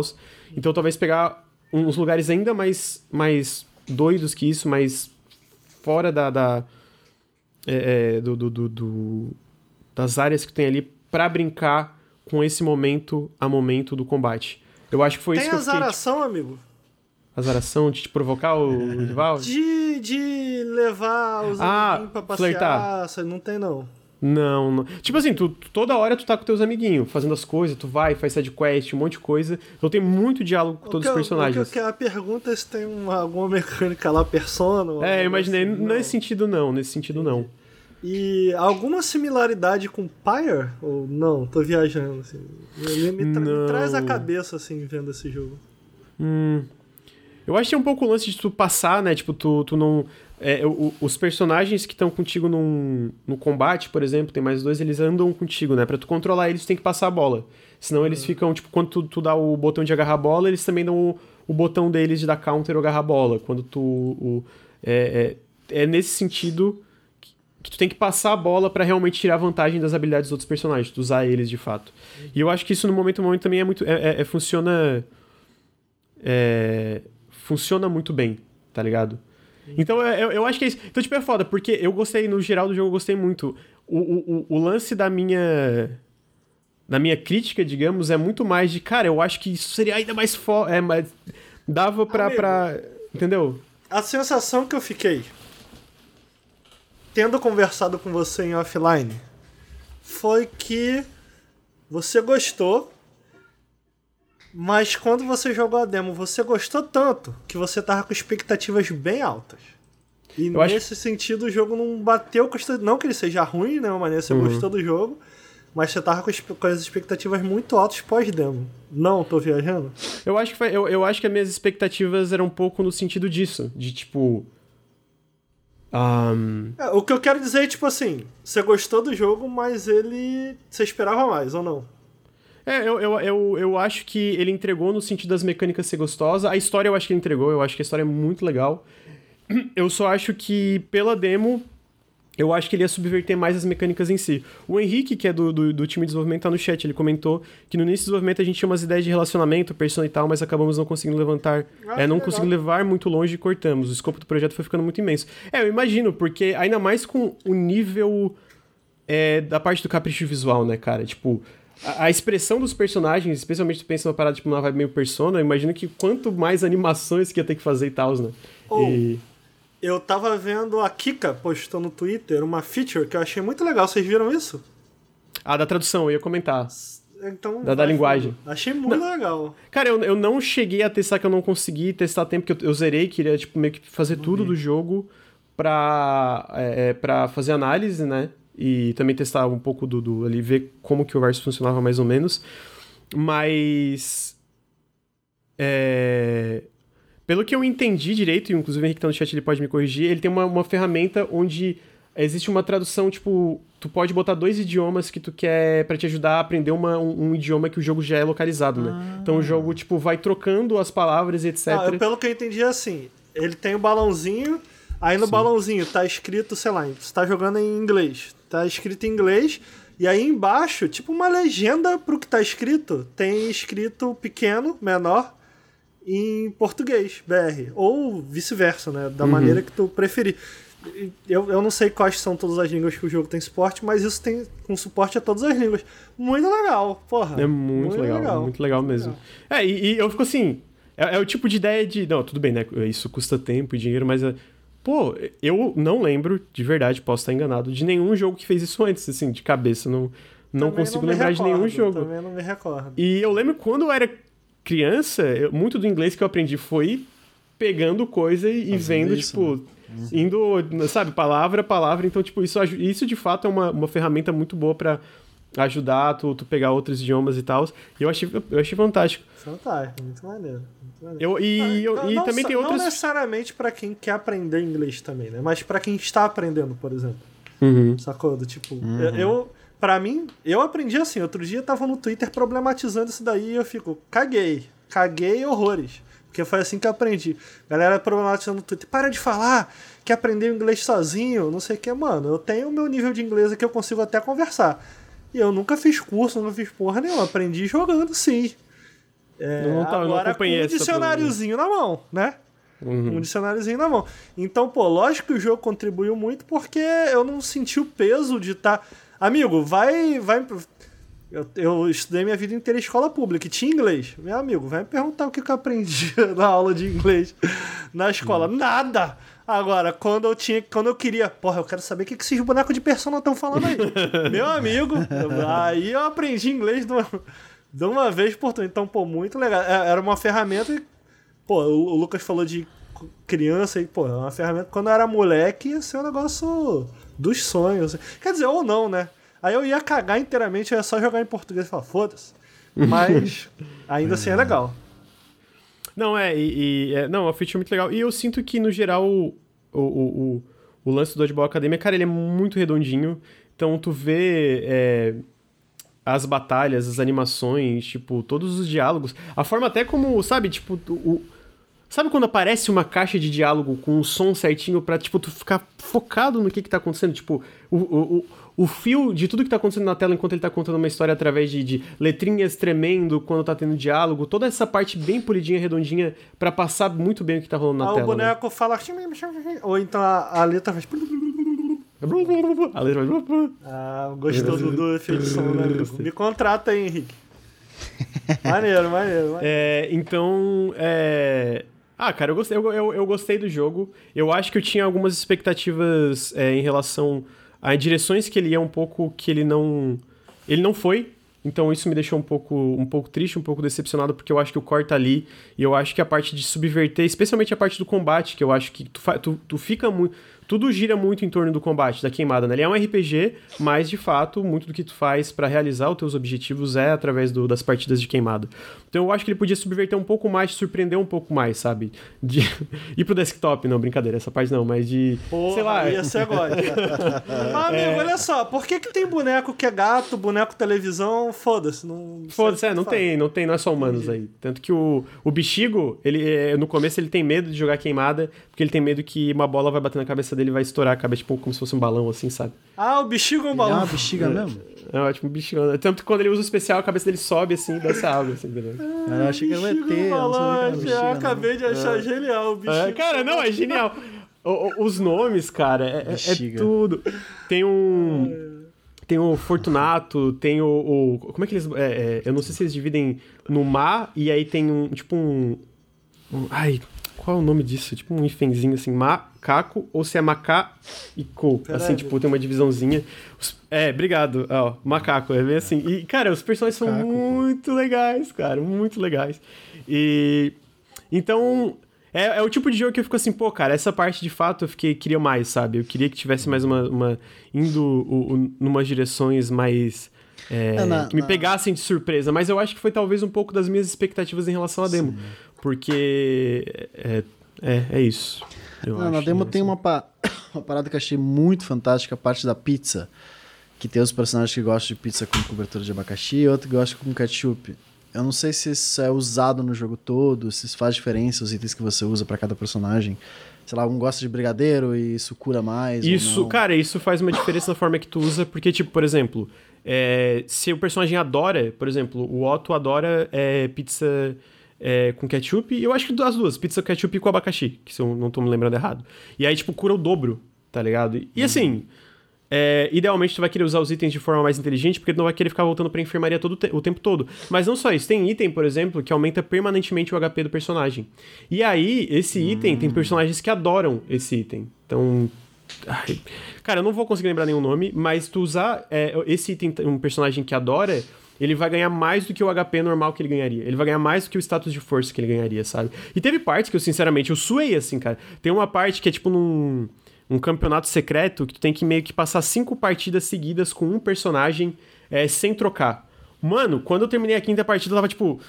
Caralho, passei, porra, sabe? Tipo, então, tipo, tu usar os itens de forma assim de deixar o teu personagem mais forte, é, eu acho que, que, que, que é essencial. Porque tem partes que eu acho que às vezes o jogo é mais fácil, até intencionalmente, que é uma, uma luta aleatória, sabe? Tipo aquelas lutas aleatórias no mapa que tu encontra alguém. E tem umas partes que, tipo, eita porra, vamos com calma aí, caralho. Eu tô, tô. Tá tenso o negócio. Eu criei umas estratégias. Eu, eu o, meu, o, o, meu gameplay girou muito em torno do Otto, porque o Hadouken dele é muito bom. Mas eu acho legal que tem, tem, tipo, meio que seis personagens, eu acho que as pessoas vão poder jogar de forma diferente, sabe? Ah, então, é, eu, eu tô pensando. Ah, tem outra coisa, que é o. A parte da dificuldade, ele tem uma dificuldade modular. É, que basicamente o, o jogo ele, é, ele foi pensado quando tu vai no menu, na parte de dificuldade. É, a dificuldade dele não é fácil, médio, difícil. É basicamente a porcentagem de dano que tu toma e a porcentagem. É, a porcentagem de dano que os inimigos te dão e a porcentagem de dano que eles tomam. É uma parada sim, também não lembro exatamente, como vocês podem ver, minha memória é muito ruim. E aí tu altera essas porcentagens caso tu esteja insatisfeito com a dificuldade. Tu pode botar para tu tomar zero dano, se tu quiser só curtir a história. Tu pode aumentar, então é muito modular, sabe? Tu pode hum. é, é, é, personalizar pra. E aí, é facinho ou você teve dificuldades em alguns momentos? Eu tive dificuldades é, consideráveis em alguns momentos. Eu tava falando que teve uma, uma side quest que eu fiquei muito tempo tentando, e aí eu acabei criando uma um, um, estilo de jogar, né? Porque é isso, eu acho que as, as, pessoas vão jogar, criar estilos de jogar diferentes. E tem personagem que eu sinto que se tu pega o jeito dele, é, é tipo a, a, a. ai. Cara, a, a menina do tapa-olho deu. Suneko, eu acho que é Suneko o nome dela. Ela, o counter dela, tipo, por exemplo, o counter do. O B do, do Otto é tu segurar a bola. O B da mina, ela dá um chute quando tu aperta, que daí tu joga a bola de volta. O counter da Suneko, ela tem um taco de beisebol que ela leva um tempo para carregar e aí toca a bola de volta, só que daí a bola dá mais dano quando ela volta. Então eu sinto que se tu pega. Eu não peguei o time, eu não consegui. Toda vez que eu usava ela, eu apanhava pra caralho. Então eu sinto que, tipo, se tu pega o time, ela pode ser uma das mais roubadas do jogo e etc, né? Então eu acho que as pessoas vão poder também pegar e jogar um pouco mais. particularizar um pouco o estilo de jogo. Como é. é, é que é um RPG, né? E o RPG eu acho que incentiva isso. Então, e os personagens em si, eles têm um jeitão bem, bem diferente, assim, né? Tipo, tem o gatinho ali, ele tem um especial dele que é tipo um tornado, que ele começa a dar, tipo, dar agarrada, assim, vira um tornado que pega a pessoa no tornado, tu pode jogar bola nela enquanto ela tá dentro do tornado. Então teve umas partes que eu sofri bastante, então eu deixei no 100 e fiquei satisfeito. Teve umas partes que foram bem fáceis, eu soltava, tipo, umas boladas e, e acabava, que eram a, a, as, a, as batalhas mais normais, mas eu achei legal a forma com que a Pockstrap e os desenvolvedores lidaram com dificuldade, que é essa parada modular. Tipo, cara, não é fácil, médio difícil, aqui estão os números essenciais para a parte que tu vai ter mais dificuldade, customiza da forma é, que tu quer, tá ligado? Então, no geral é isso. Eu, é um jogo que eu achei bem legal. E eu acho que eu só. Eu acho que eu queria mais dele. Entendeu? Tipo, eu queria que ele fizesse coisas mais, mais doidas, o que também é, entendo que é difícil às vezes, até por causa de scope e etc. Mas eu acho que a minha decepção ficou ali, até pelo que tu falou da demo. Eu acho que dentro da demo eu pensei, cara, dá pra isso, nisso, nisso, nisso. E aí eu entrei no jogo e falei, pô, é legal, é muito legal. Mas que pena que não foi nisso também. Eu acho que essa é a. Ah, entendi. a entendeu? Uhum. Eu acho que isso é Dodgeball Academia. Mas é, mano, de verdade, eu acho que vale muito a pena. Ele é. Ou oh, o ele é muito Parece polido, muito gente. legal. Parece ele é muito, muito polidinho, de verdade, ele é muito redondo. Ele é um jogo muito, muito redondinho. Mano, cheio de detalhezinho. Não tem como tu olhar os personagens, tipo, numa batalha, especiais, e não ficar impressionado com ó, o nível de qualidade das animações. Então, tipo. É uma recomendação, assim. Eu acho que é isso do Dodgeball Academia. Vocês têm mais perguntas? É isso, é isso. Quero jogar, quero jogar. Ricardo tá comendo. Tá comendo. Oh, e, tá, no, tá no Game Pass, né? Tá no Game, tá, Pass. tá no Game Pass. Tá em todas as plataformas e também tá no Game Pass de PC e Xbox. Não tem modo online, ele tem versus, mas pelo que eu vi, vou até confirmar agora no negócio de Steam, é só local. É... Porque tem PVP, né? É isso, tem versus no jogo. Inclusive é legal, porque ele pega aquelas paradas de jogos de luta, quando os personagens vão entrando na tua parte, tu libera eles para jogar no versus, tá ligado? Ah, então, então isso eu achei um, um, toque legal também. É, ele tem remote play, no caso, né? É, dá pra jogar com remote, dá pra jogar pelo, pelo Steam no remote play, mas ele não tem o online, online ativo, né? No caso. Oh, parece muito legal, fiquei com vontade de jogar, sendo sincero. Vai ser muito Joga. divertido. Eu acho que, que vale muito a pena. Tá, eu queria e... trazer uma outra informação. Diga. Amigo, eu pedi o lanche 11h43, 11h53 chegou. O que, que você. Caralho. Caralho. Você tá com ele pronto lado. ali. Caraca. Porra. É, é isso, essa prédio, informação. A, a lancheria. Eu não sei o que, que aconteceu, não, meu. Tá quentinho, tá top, porra. É, mas. Enfim, sobre a IEL é muito legal, cara, porque não, não é novidade, né? Jogo brasileiro sendo, tipo, saindo jogos brasileiros muito bons, mas eu sinto que a gente tá vendo cada vez mais. E o, o nível ali da, da parte visual, tipo, que, que sei lá, a gente chama de valores de produção, assim, né? Da, da qualidade de tudo que tá na tela, visualmente, sonoro. É, porra, cara, é top. Porra, é muito bom mesmo, assim, muito bom. Então, esse é Dodgeball Academia. O que a gente vai. E com Pô, isso a gente, vai... tem que chamar o Henrique para conversar aí, cara. Já convidei. Pô. Já convidei, vai ter um, um, café especial. Vou mandar uma mensagem depois no e-mail ou uma coisa no Twitter pra gente marcar melhor, mas vai ter um café com videogames com. Com quem puder, além do. Com o Henrique, com quem mais puder, pra gente conversar sobre o desenvolvimento e sobre o Dodgeball Academia. É... Agora a gente vai para um que, pelo que eu entendi, a gente tem uma análise no canal. É o Death's Door, é o Corvinho Souls, é o jogo que o Bruno se decepcionou. Odiou! Não, se decepcionou. Agora, lá vem, lá vem. Se decepcionou. Mas, Ricardo, também se decepcionou. Não. Bota os pontos na Não, tu falou que se decepcionou. Fala, Caralho, odiou o bagulho. Não odiei, gente. Tá botando palavra na minha boca. Tá botando palavra na minha boca.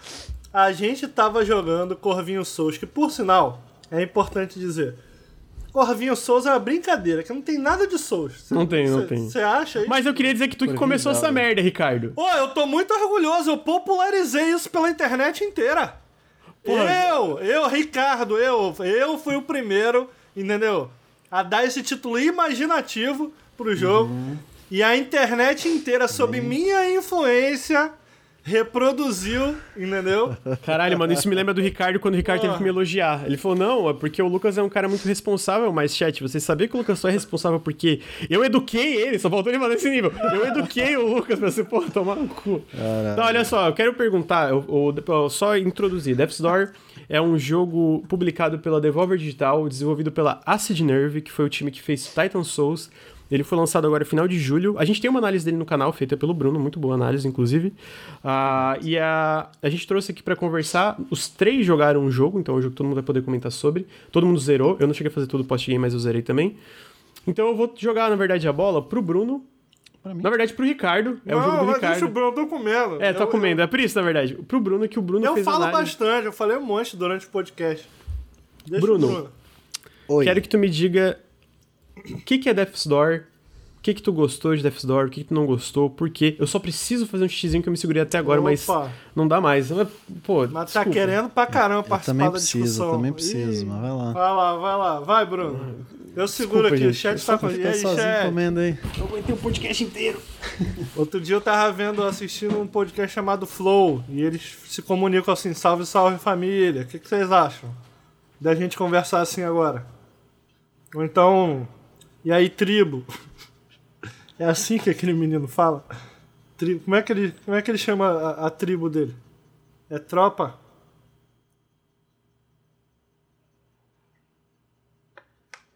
Salve tropinha? Mentira, ele fala isso mesmo? Ele fala salve tropinha? É porque tem que ter uma maneira de conversar com, com seus webfãs, né? Eu tenho que inventar a minha. Afinal de contas, a minha originalidade rendeu o título desse jogo na internet inteira. Todo mundo chamando o jogo de Corvinho Souls, graças a mim. Porra. Quer mais influencer do que isso? Ah, pelo amor de Deus, né? Que isso.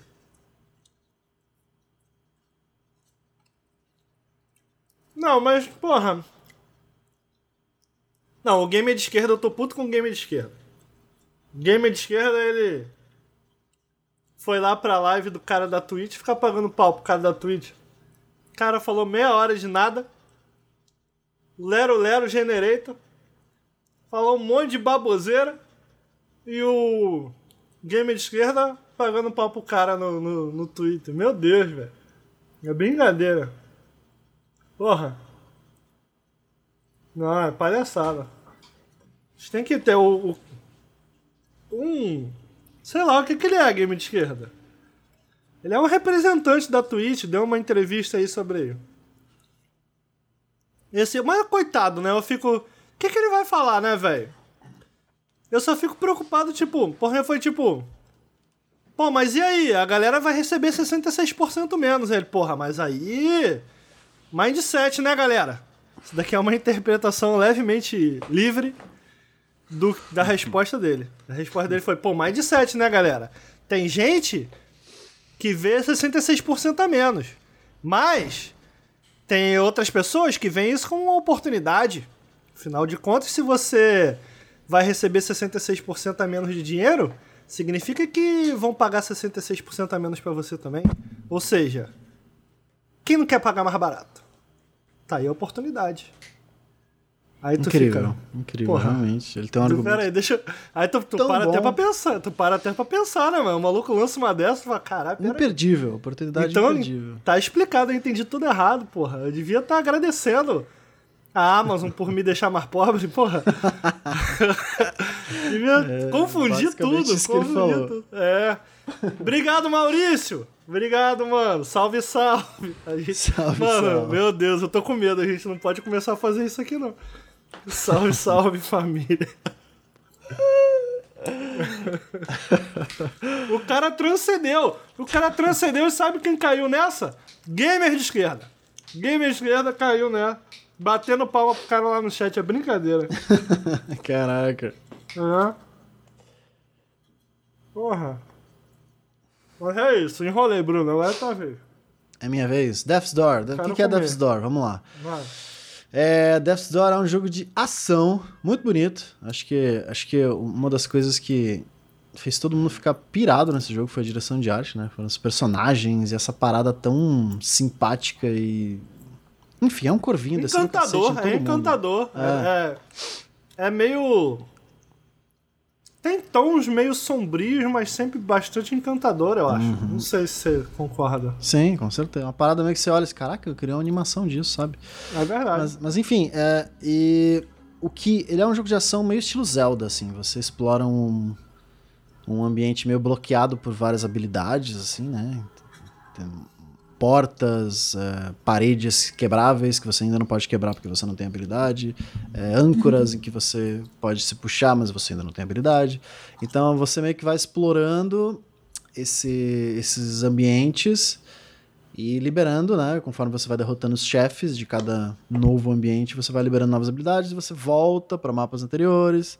O Ricardo tá morrendo. Volta para mapas anteriores, explora aquilo que você, né? Clássico, clássico Zelda, assim, né? Bem. É, bem padrão. E uma coisa que acho que foi a primeira sensação que eu tive com o jogo é que ele é extremamente gostoso de jogar. Acho que quando você pega o controle na mão, você, caraca, mano, que jogo, que jogo liso, que jogo, sabe, jogo gostosinho de bater, de, de rolar, de, de, enfrentar os inimigozinhos e andar no cenário. Ele é todo. Principalmente ele é... por conta das animações, né? Sim, é. ele é muito polido, muito polido, muito, muito bem bonito. animado. As é. animações. Não só isso eu percebi também. Além das animações feitas à mão, as animações procedurais que ele tem ali que rolam quando os inimigos morrem e uhum. tal muito natural, muito legal. É... E as animações, eu acho que elas são. Eu acho que o que torna o jogo tão gostoso, para além de ser bem animado, é a quantidade de animação secundária assim que tem, né? Tipo assim, a quantidade de detalhes que não necessariamente, sei lá, tu imagina um boneco rodando uma espada, faz vum. Mas aí eles adicionam vários efeitos de tela, adicionam um zoomzinho, uhum. adicionam um sonzinho, eles adicionam várias coisas a uma coisa simples. Que torna o simples ato de apertar um botão eles atacar e falar, nossa, que gostoso fazer Sim, isso. Sim, é, eles acertaram isso em cheio, né, cara? É. Mas é aquilo, né? Qual parte da discussão que eu cheguei? A gente tá, a gente tá falando bem, a gente tá falando bem, a gente tá falando bem. Ah, vocês estão na parte que eu falando bem. A gente tá explicando o que é Death's Door. E o, Vou chegar no meu problema com esse jogo. O meu principal problema com esse jogo é que ele, ele joga seguro demais. E ele joga seguro demais em tudo o que ele faz, praticamente. É, as boss fights são simples, é, o combate é simples e ele não evolui praticamente de forma nenhuma. Você tem formas de evoluir é, velocidade de esquiva, velocidade do ataque, é, o poderzinho e tal, mas a diferença é tão eu nem consigo nem perceber. Talvez se eu colocar de lado o boneco esquivando no nível 4 e no nível 1, a gente consiga ver uma diferença, mas sinceramente eu não consigo sentir essa diferença, que é um problema. As armas são a mesma coisa, todas as armas são a mesma coisa, né? Tipo, você tem 5 ou 6 armas no jogo, todas elas são basicamente a mesma arma, muda um pouquinho a velocidade, um pouquinho o alcance. Então, o que isso causou para mim, o que eu falo lá na análise, é que você sente que você tá no começo do jogo o jogo inteiro, saca? E por mais que isso seja ok, desde que o jogo seja legal, para mim ele envelheceu muito rápido. Tipo, poucas horas uhum. de jogo eu já tava, tipo, ok, eu entendi, eu já tô um pouquinho até meio cansado. E aí? E aí, sabe? O que mais você tem para me mostrar? O que mais você quer me dizer? E eu fiquei com essa pergunta até o final do jogo, saca? Uhum. É, pra ser justo, até eu pegar o gancho, que eu acho que o gancho é, é. é sinceramente, acho que devia ser a primeira habilidade, que eu amei essa habilidade, que você pode usá-la durante o combate, então ele te dá uma movimentação durante o combate fundamental para esse jogo. Né? Ainda mais que, que quando você pega essa habilidade, você está mais ou menos na área do gelo, aí você está escorregando, aí você tem que usar o gancho para não cair das beiradas e atacar os monstros. Cara, isso, tipo, sabe, explodiu o combate para mim, transformou o jogo. E era o final do jogo, infelizmente, né? Então, uhum. se, talvez a gente tivesse habilidades diferentes. É, é, isso mostra como um pouquinho de variedade, não precisava ser muita variedade. Eu acho que ele é muito bem polido. Talvez um pouquinho, uma mecânica aqui, uma ali. Talvez um inimigo diferente aqui e ali, sabe, desse essa refrescada durante a, a, a campanha. É, mas... é, é, porque, pegando como exemplo o Dodgeball Academy que, que eu, eu tava comentando, eu, eu, sinto que eu não tive esse problema, por exemplo, porque ele não depende só disso, né? Tipo, por mais que tenha bastante combate, ele tem muito diálogo, muito sobre desenvolvimento de personagem e narrativa em si. Eu acho Hã? um jogo não, não, o Dodgeball, eu tô comparando que eu, eu, ah, eu tá. falei que o. É, por exemplo, eu queria um pouco mais de algumas mudanças no Dodgeball no combate, mas isso chegou. Eu zerei o jogo, não foi uma parada que pesou para mim, porque ele não tem só isso, né? Se fosse só, lá, se fosse só combate o jogo inteiro, pô, ia ficar, nossa, cara, que, que pô, eu, eu, eu, teria cansado. Mas ele tem outras coisas que, que, que variam o ritmo do jogo, né? Tipo, e, e vão fazendo o jogo ficar legal até o final. Eu não tive esse mesmo problema porque o combate do, do Death's Door eu, mesmo ele sendo simplista, foi uma coisa que eu me diverti, mas eu consigo entender de onde a frustração vem, sabe? Até porque eu, se tem uma coisa que eu concordo que tu comenta é que ele não é um jogo tão memorável, eu acho. Assim, ele é, eu acho ele bem legal, mas ele não é muito memorável. Assim, ele é o tipo de jogo que eu sinto que ah, legal e, e, e, e tem coisa e é isso, tem coisas que tu fica pô, mas podia ir além, né? Combate podia, é, não sei se é isso que tava falando. Sim, sim, é, é difícil lembrar de uma boss fight, é difícil lembrar de um cenário. É difícil... Eu tenho coisas a adicionar sobre isso. Eu Como acho é? que sobre isso que o Lucas está falando. Primeiro, eu não sei se. Me corrige se eu estiver colocando palavras na tua boca. Eu acho que assim. O jogo. Ele. Ele tem. Ele não é só sobre o combate, como o Bruno estava uhum. falando. Mas todas as outras coisas orbitam ao redor do combate. O combate é o ponto. Eu, talvez eu esteja viajando aqui, mas pelo menos puxando de memória, é 80% das vezes que tu vai estar tá fazendo é lutando. Sim. Ainda que ainda que tu esteja explorando, ah, tu tá voltando, a não ser quando tu zera o jogo, tem um modo lá, umas, uns segredinhos que tu pode alterar um pouco isso. Mas tu tá sempre lutando. É um jogo. O, o Bruno comentou no início do podcast que ele é tipo Zelda. E eu queria que ele fosse mais tipo Zelda, porque ele não é. Ele. Isso não é minha impressão, é claro. Ele é muito centrado no combate, uhum. eu acho. E eu acho que o problema. O problema disso para mim é que, como o Bruno falou, eu acho que é perfeito esse comentário. Do gancho, eu acho que o exemplo do gancho é muito bom. É. Porque no fundo, no fundo, tu. Tem coisas que acontecem nesse jogo, tem chefes. O Bruno falou dos encontros de chefes serem meio sem graça e tal. Eu, pessoalmente, eu, eu, conversei com o Bruno em off, eu falei, cara, eu adoro o penúltimo e o último chefe. Não que eles sejam super incríveis e memoráveis, mas, velho, eles tentam algo um pouco diferente. Sim, entendeu? E eu fico assim, puta, eles sabem disso. Eles sabem disso. Só que isso se aplicou tarde demais no jogo, eu sinto. É... E o que acontece é que, tanto com esse. Tanto em questão de design, de maneira geral, design de level, design de chefe, design de combate, porque o combate de fato é simples. E a gente conversou isso em off, né? Que eu falei assim, porra, cara, quando eu paro pra pensar em um combate simples, que é extremamente recompensador extremamente divertido, num jogo extremamente competente, para dizer o mínimo, eu penso em Hollow Knight. Cara, o Hollow Knight combate é super simples. Porra, qual que é o rolê ali, cara? A maneira com que eles misturam é, aqueles inimigos no level design é interessante, faz você pensar, olhar naquele level, olhar, porra, tem esse inimigo aqui, tem esse aqui, tá, primeiro eu vou aqui, depois eu vou aqui, vou pular aqui, vou ali. Pronto, já não é mais só pulei e ataquei. Que o, o, o combate uhum. do. O combate do Hollow Knight gira muito em torno disso. É tipo, pula, ataca, ataca, pula. Né? Ele brinca com inimigos diferentes. A própria lore, que Exatamente. caralho. Ah, porque a lore é inútil. Cara, você chega nos três mantes lá. Exatamente. Você fica, porra, que porra é essa? Quem que é essa galera? Por que, que eles estão me atacando? Mas você concorda Sabe? que é um combate bem simples? Pra Sim, mim, total. Mim, assim. Só que o, o, segredo tá nos inimigos, né? Eu acho que os inimigos de Hollow Knight sabem Exato. É, subverter esse teu combate simples. O que o não, e tem uma variedade faz. muito foda, né? Muito inimigo diferente. Sim, é, mu é, chega a ser até. Que não tá absurdo. presente também aqui no, no, no, no, no Death Door. E não, não é que não tenha uma variedade de inimigos. A variedade de inimigos existe, só que ela existe na mesma capacidade que a variedade de armas que o, que o Bruno Isso. falou. Elas estão lá. Mas na prática, elas não mudam muita coisa. Entendeu? Uhum. Então, tipo, o, o, que me, o que me entristece nesse jogo é que Cara, eles sabem disso. Porque no final, quando tu pega a corrente, tu fala, putz, o Bruno comentou comigo quando a gente tava jogando no embargo. Cara, devia ter sido a primeira. Por que, que devia ter sido a primeira? Porque é uma habilidade que faz. Eu, eu acho que eu acho isso é legal nesse, em jogos desse gênero para mim, tá? Quando tu ganha uma habilidade que faz. passa a você enxergar o cenário de uma maneira nova. Isso. Então, eu acho que um bom exemplo para mim é o que o, o que o Lucas está jogando que é o, o Super Metroid. Porra, quando tu descobre que tem o pulo o duplo, fala, caralho. Agora dá pra subir lá, agora dá pra chegar lá. É, e, é, e, tipo... e, tudo muda. E tudo muda. Tu passa isso. a olhar pro cenário. Zelda faz uma... isso muito bem também, né? né? Não, isso não existe nesse jogo. O mais próximo que existe nesse jogo é a corrente.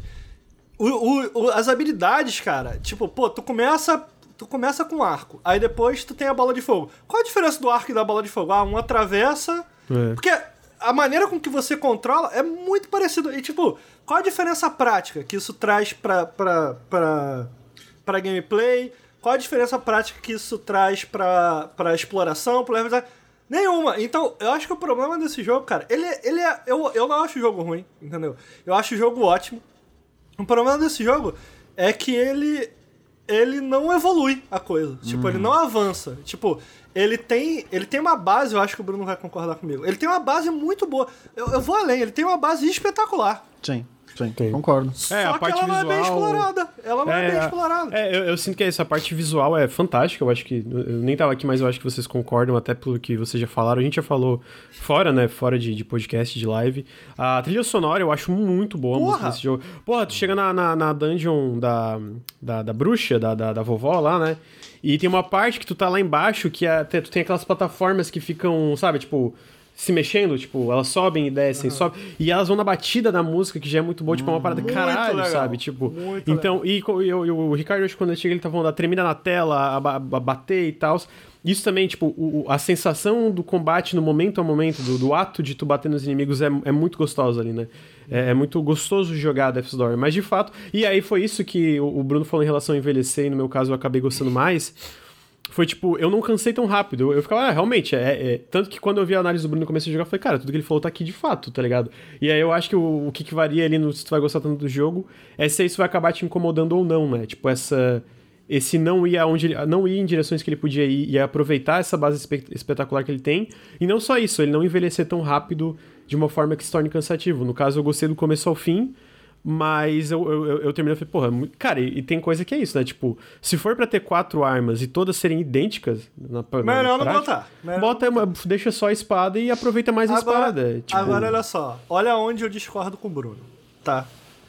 Eu critiquei aqui. Onde eu discordo do Bruno, me parece, o Bruno me corrige se não foi isso, é que as minhas reclamações em relação a esse jogo, elas, elas não fazem com que eu diga agora pro pessoal que tá ouvindo, quem tá assistindo no chat, tipo, cara, joga esse jogo.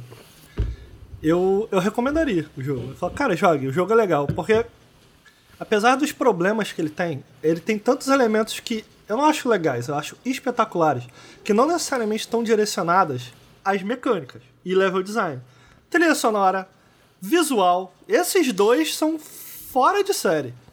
Eu acho o mundo muito imaginativo em termos de design, de design que eu digo visual, né? É, isso por si só, cara, explorar esse mundo, descobrir mais desse mundo, tornou a, a, a experiência interessante pra mim, sabe? Porra, essa. essa pessoal aí do, do, do chat que tá assistindo o vídeo acabou de ver. Tem uma sala que tu entra quando tu vai. Se eu bem me lembro, é quando tu vai pegar um power-up. Tu, tu, o- tu é. Tu é inserido, colocado dentro de um baú, né? E aí tem uma iluminação de uma chave n- num tapete. Cara, é, É muito É lindo. o desafio de avareza, né? Porra, o penúltimo trilha chefe, sonora, cara. cara, o é visual do penúltimo chefe. É, o penúltimo chefe é com as animações muito- fica. Porra! Caralho! E, e aí, e aí, tipo, de fato, mecanicamente, eu acho que ele tem algumas coisas interessantes que eu vou chegar lá mecanicamente. Mecanicamente, ele tem todos esses problemas. Mas eu acho que ele compensa. E aí a minha questão com esse jogo é. Mano, eu tenho. eu- esse jogo tem problemas, eu tenho questões com eles, mas eu não acho ele ruim, eu acho ele decepcionante. E o decepcionante tá diretamente ligado pra mim à expectativa que eu criei. Isso é fato. Porque Sim. tu vê esse jogo em movimento, o pessoal que tá assistindo e fala: impossível esse jogo ser ruim. É, é- é- sabe? Essa era a minha sensação, meu mano. É esse jogo vai ser perfeito. E eu acho que ele tem coisas legais o suficiente que me deixam lamentar muito por ele por ele ser só bom. É, é, Tipo, tem potencial aqui pra um clássico. Essa é a minha parada. é Entendeu? isso, mas é esse sentimento mesmo. Eu também, eu acho o jogo bom, eu não acho um jogo ruim. Só que, porra, é injusto, eu acho. Do tipo assim. Por conta disso, a gente tratar o jogo como se ele não valesse a pena, como se ele não fosse ruim. Não tô dizendo que é o caso do Bruno. Não sei se é o caso do Bruno. Não, não. Só que eu sei que pra mim não foi. Tipo assim, apesar de todas as questões que eu tenho desse jogo, eu falo, cara, jogue. É, é, um- é um bom jogo, eu acho legal. Agora, é muito triste, porque ele tem tudo, tinha tudo, a faca e o queijo na mão, para ser um clássico, entendeu? É, e eu acho que é isso que me entristece com ele. Agora, dito isso, eu adorei, eu gostei muito. É, uhum, uhum. Eu acho que acho... no final ele se redime. Pelo menos pra mim ele se redimiu. Tipo, Você pô, achou? Eu não achei nada demais adorei, o endgame, não. Você gostou, né, amigo? Eu adorei o endgame, eu adorei o gancho. E, tipo, eu queria. pra usar mais do gancho foi tipo. Porra, eu tô muito feliz que tem mais jogo, sabe? É, é eu, tenho, eu tenho um problema com o post-game, o endgame ali, né? Que depois que tu zera tem mais coisa pra fazer, né? Pra quem. É, tá, o lance do endgame é isso. É, a coisa que eu tenho um problema é. Ah, vai tomar no cu ter que achar toda essa porra desse spot, mano. Ah, pô, ah, que cara de semente? Que caralho. Eu falei! Ah. Não, mas, amigo, eu, eu falei. Eu usei. Jogo, é que eu interpretei errado. Eu interpretei errado. Ricardo, o que, que eu interpretei? O que, que eu ah. interpretei? Tu falou, não. É, não, não, não se não deixa de usar. E, cara, eu precisava, eu usava. O lance é que eu pensei assim, eu vou usar, mas se eu não preciso, eu não vou, não vou ir lá e botar. Entendeu? Tipo, nesse sentido. Eu, às vezes eu nem usava, eu passava pelo pote e nem usava a semente porque eu não precisava usar agora. Tipo, eu não deixei de usar, mas eu não fui atrás de usar. E aí no final do endgame, pra tu conseguir certa coisa, tu tem que usar todos os potes e pegar todas as sementes Muito e vai tomar chato, no cu. Amigo. Vai Muito tomar no cu. Chato. Pô, que fiquei... chato, cara. Isso eu fiquei puto, Eu fiquei, eu fiquei pistolaço quando eu percebi. Agora, o que, que vocês acharam desse design das sementes? Porque, tipo assim, é disso que eu, que eu queria. Não sei se vocês querem comentar alguma coisa antes disso. Não, eu só queria xingar essa porra. Caralho. Porque o post-game eu tô gostando. Eu tô gostando. Aí eu descobri, quando eu fui lá, eu, eu, eu tu conversa com um personagem no Valespar e ele fala: ah, ó, tem que pegar a semente aí tudo. Eu fiquei, tá de sacanagem. Tá de sacanagem, tá de sacanagem, que eu vou ter que ir atrás de tudo isso. Caralho. O sindicato questão... dos corvinhos, cara. Muito bom. A, a minha questão com o pós-game, eu acho que isso não é nenhum spoiler. Não vou. A minha questão com o pós-game é que eu faço 100%. Acho que não é assim, né, em todos os jogos, mas eu, talvez eu esteja mal acostumado. Mas, mano, eu parto por, por 100%, me deu alguma coisa. Além de. Parabéns, 100%. A, a, a, a, bem da verdade, o jogo entrega em algum nível alguns encontros legais. Mas eu achei muito suficiente. Quando eu fiz 100% e o que ele me entregou ao entregar 100% foi 100% Gil no BBB. Só isso. Tipo, só isso. O final, final é tipo. Porra, aí eu fiquei, ah, toma no cu. tipo, e foi muito chato, porque, mano, eu terminei o jogo com 26 sementinhas, eu não botava minhas sementinhas. Aí eu, caralho, agora eu tenho que botar sementinha em todos os vasos. Eu quero explicar um pouco essa mecânica que. Eu queria saber o que vocês acharam dela, porque. Eu não sei o que eu acho, mas. Sabe aquele lance que a gente tava falando no início do Halo aqui que eu falei, ah, tá aí pelo menos eles tentaram alguma coisa. Porque o jogo. é legal, mas. Você não gostou? Cara, eu não Deixa sei eu explicar. Porque pera o Ricardo me avisou. Não, é só tipo, eu acho que se eu tivesse jogado sem ninguém ter me falado pra, tipo, não, não me resguardar, eu ia ficar muito receoso de usar as sementes e eu acho que isso ia diminuir a experiência como um todo. Tipo, no momento, no momento. Como eu não tinha essa preocupação, eu tava com pouca vida, eu usava, foi tipo um. Ok, tem aquilo lá, eu tenho que achar isso aqui. Tipo, comparação bem esdrúxula aqui, mas sabe aquele negócio de, cara, cadê o próximo pote para eu não ter que voltar do começo? Tipo uma bonfire da vida. Uhum, é uma, uhum. uma, uma, comparação bem esdrúxula. É um pouco desse sentimento. E, então foi, tipo, um negócio legal de que eu tinha que tomar cuidado para chegar vivo no próximo pote para não morrer e às vezes ter que voltar do checkpoint anterior. O que eu fico puta ter que descobrir quando eu descobri que eu tinha Sim. que pegar todas. Aí eu tô... Ah, então, o que, o que acontece? A única maneira que você tem de se curar nesse jogo você tem uns vasos espalhados pelas fases que você pode colocar umas sementes que estão escondidas pelo cenário. Quando você coloca a semente no vaso, é como se fosse uma poção de cura, mas ela tá fixa no nível, né? E depende de você explorar o cenário para conseguir a semente para colocar naquele vaso. Então, tipo assim, vamos dizer, no encontro com o chefe, tu não pode se curar. Tu só pode se curar se você estiver explorando uma fase, encontrou o vaso, pô, tô com pouca vida, vou me curar aqui. Então eles limitam muito isso. O que eu acho interessante, cara, do que eles fizeram tanto com, com relação a HP como poção nesse, nesse jogo, teve, um, teve uma crítica que eu li há muito tempo, que eu lembro que eu fiquei, uou! Que o cara. É simples, mas na época explodiu minha mente. Que o cara falou assim: para de pensar na Estus Flash como é, é uma cura.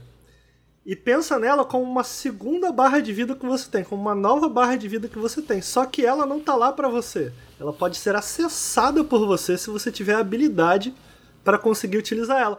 E aquilo explodiu minha cabeça. Do tipo, caramba, É verdade, é uma, é uma outra barra de vida, né? Só que o jogo exige que você saiba quando ativá-la, digamos assim. Esse jogo não tem isso, né? Qual que, é, qual que é a parada legal que eu achei disso nesse jogo? Apesar dele não ser um jogo super difícil, ele torna os encontros muitas vezes tensos por conta disso. Porque tu sabe que aquilo ali é o que tu tem, irmão. Então, tipo assim, tu tomou uma porrada, tu fala, porra, não vou aloprar, não vou perder a linha.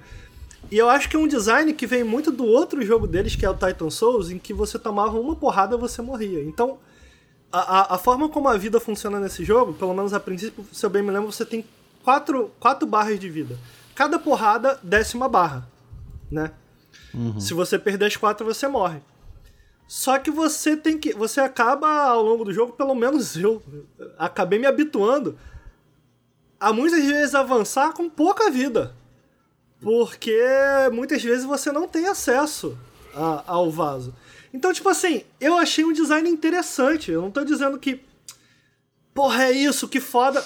Mas a, o que é curioso, assim como o design do Ori, que eu achava muito legal, que foi removido no 2. Que era o de Salvar. você escolher onde você. Eu achava isso muito legal. Eu também gostava muito, cara. Aparentemente as pessoas não gostam. Não, as pessoas não gostam. Nossa, eu, eu achava eu, irado, cara. Eu achava eu, achava, parada... adorava, cara. É, eu, eu adorava. Eu achei eu esse sistema... a reclamação, mas eu gostava também. Sim, eu não, eu, não, eu não sei se eu achei bom, eu sinceramente não sei ainda o que, que eu acho, mas eu achei interessante. Vocês gostaram? Vocês não gostaram? Não acharam nada? Eu, eu não tenho uma opinião forte sobre. É isso. Eu achei, eu achei isso, que ele transforma, que por conta desse design, ele transforma muitos encontros que nem são tão difíceis assim em batalhas tensas, porque tu não tem aquilo a teu favor. Tu não tem acesso àquilo. Então eu achei que isso, principalmente nos boss, ficou muito legal. Favorece o jogo. Favorece o jogo. É... Não sei, não. Eu não sinto porque. Que tu é pro player e tu matava não, todo mundo porra, de olho fechado, não, é não arrombado? Não, é que eu acho que tem porta logo antes do chefe, tá ligado?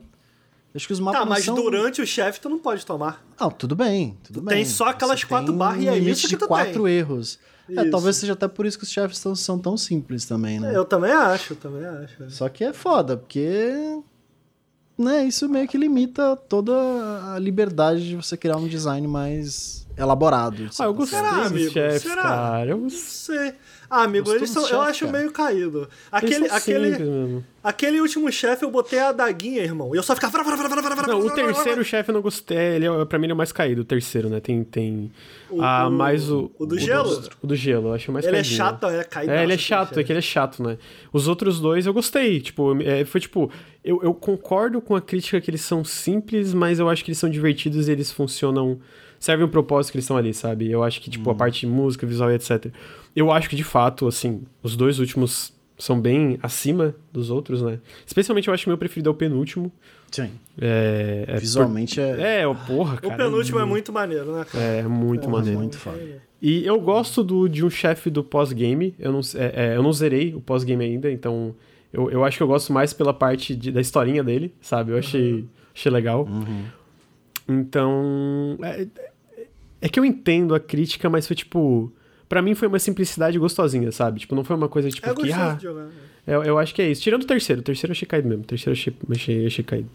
Eu achei pombo. Eu uso esse termo pombo porque eu peguei da, da influência da minha namorada. Que é tipo pombo, sabe? É tipo um pombo ali. Prur, prur, e, tipo, ele é meio caído o pombo, entendeu?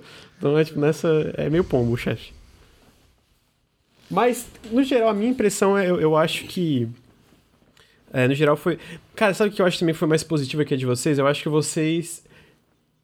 Eu, eu já eu não tava, tipo, eu também achava que não ia ser ruim, mas eu acho que eu não tava tanto no hype, tipo, especialmente quanto o Ricardo, eu achava que ia ser legal.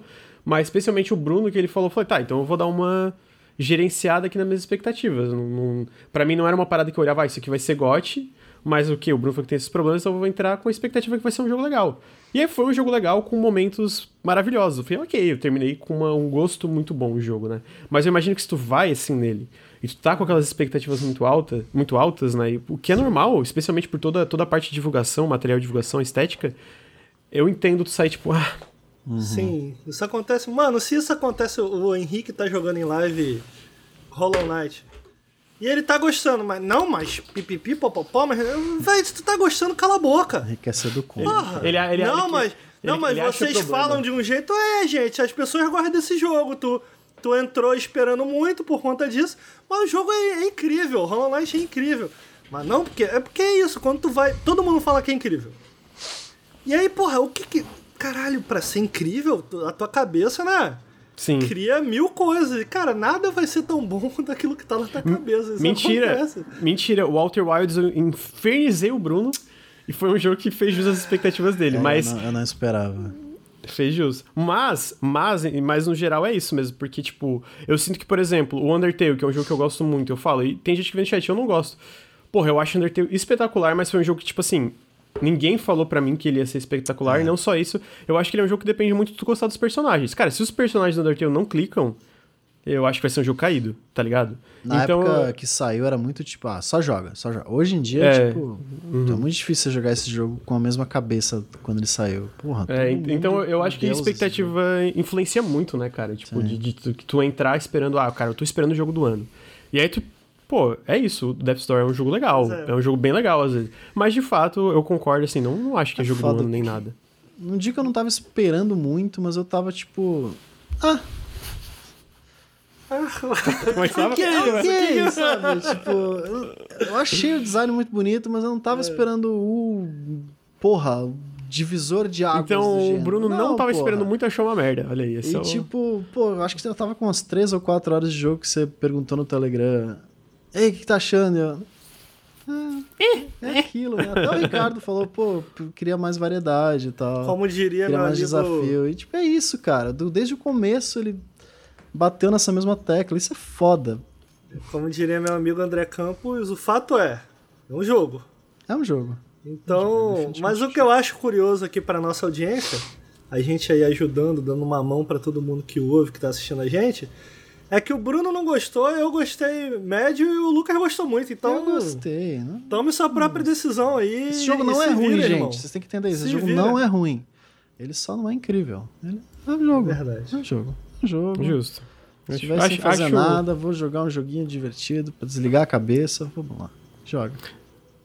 Ó, e tem um jogo que é o contrário, que esse eu vou deixar para outro podcast que eu zerei. O Chicory começa mais ou menos meio pombo e termina espetacular. Então, Ah, é? Melhor? Ah, que legal. O, o Chicory, pra mim, ele é o único jogo, que- até então, que tá batendo de frente com o It Takes Two pra jogo do ano. Esse nível de bom. Qual a opinião Esse- de Hyper Light Drifter do Nautilus? Eu acho que foi meu GOT 2016. Foi, É foi, 2016 esse jogo? Foi, foi. Eu amo Hyper Light Drifter. É, é incrível, eu também jogo acho é incrível. Eu também acho incrível. Fora de sério. É, Eu não dei Acho que- recomendado porque eu achei que eu descasquei muito o jogo e fiquei com vergonha. Pô, a galera Amigo, falou, fa- descascou na análise. Não, só tô botando os pontos na mesa, entendeu? Eu não tô, não é que Não esteja descascando, mas pareceu que tava descascando. Que o assim. pessoal lá, quando a gente fala bem do jogo. Reclama. Ah, porque cadê tem que falar mal. Aí quando a gente fala mal, ah, mas se o Nautilus achou ruim, eu vou achar bom. Então vai tomar no seu cu. Vai, é isso. Teve um cara que eu, eu ocultei o usuário dele no canal. Que foi, eu acho que eu comentei. É, eu vi alguns. Eu vi uns 10 comentários desse cara sempre reclamando de alguma coisa. Sempre reclamando de alguma coisa. Aí ele comentou no vídeo do Bruno: Pô, vocês elogiam tanto jogo ruim aqui, aí o, o- esse jogo vocês falam mal. Ah, jo- ainda bem que eu comprei. Ó, eu fui lá, eu ocultei, então vai pra puta que pariu. Cara, 10 comentários, 10 reclamando da nossa opinião. Amigo, por que, que tu assiste ainda? Vai tomar um café, vai Agora- dormir. Chatão, pô, chatão, desagradável. Espero Ah, que ele assim, veja ó, essa live. Se você, se você é, é totalmente oposto a um crítico, isso também é positivo pra você. Tipo, ah, se o cara não gosta daquele jogo, eu vou gostar. Eu já, É, tem um, é né, tem um- ponto tem um- válido. Tipo, porra, funciona Mas o, também. o que sabe? que eu gostaria de, de que essa pessoa, é, essa pessoa com é, carência de qualquer capacidade de raciocinar é, de, de uma forma razoável, pense é que o Nautilus não é uma entidade onde existe todo mundo tem a mesma opinião. Então, pô, o Nautilus elogia tanto o jogo caído. Mano, são pessoas diferentes com gostos Amigo, a diferentes, verdade porra. é que a gente errou em chamar o Nautilus. A gente tinha que ter criado um canal tipo o KLB, que é a inicial de cada um. aí, aí, aí fica mais claro e ajuda, galera. Agora, LRB, LRB. É, entendeu? Agora, mano, tem gente que. Eu, eu lembro que eu li uma- uns comentários. Tem gente defendendo aquele. Como é que é o nome daquele jogo? Biomutant. esse jogo parece horrível!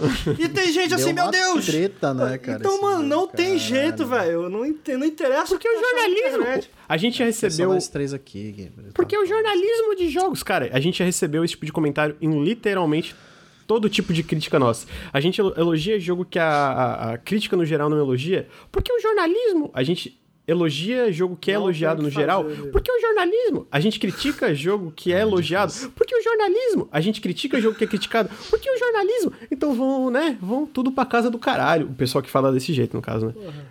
Então, Aquele é vídeo do Plague Tale lá, caralho, mano, eu não gostei do jogo, meu Deus. E ali, ali, o cara dando opinião. né, não, Amado, Não você- pode.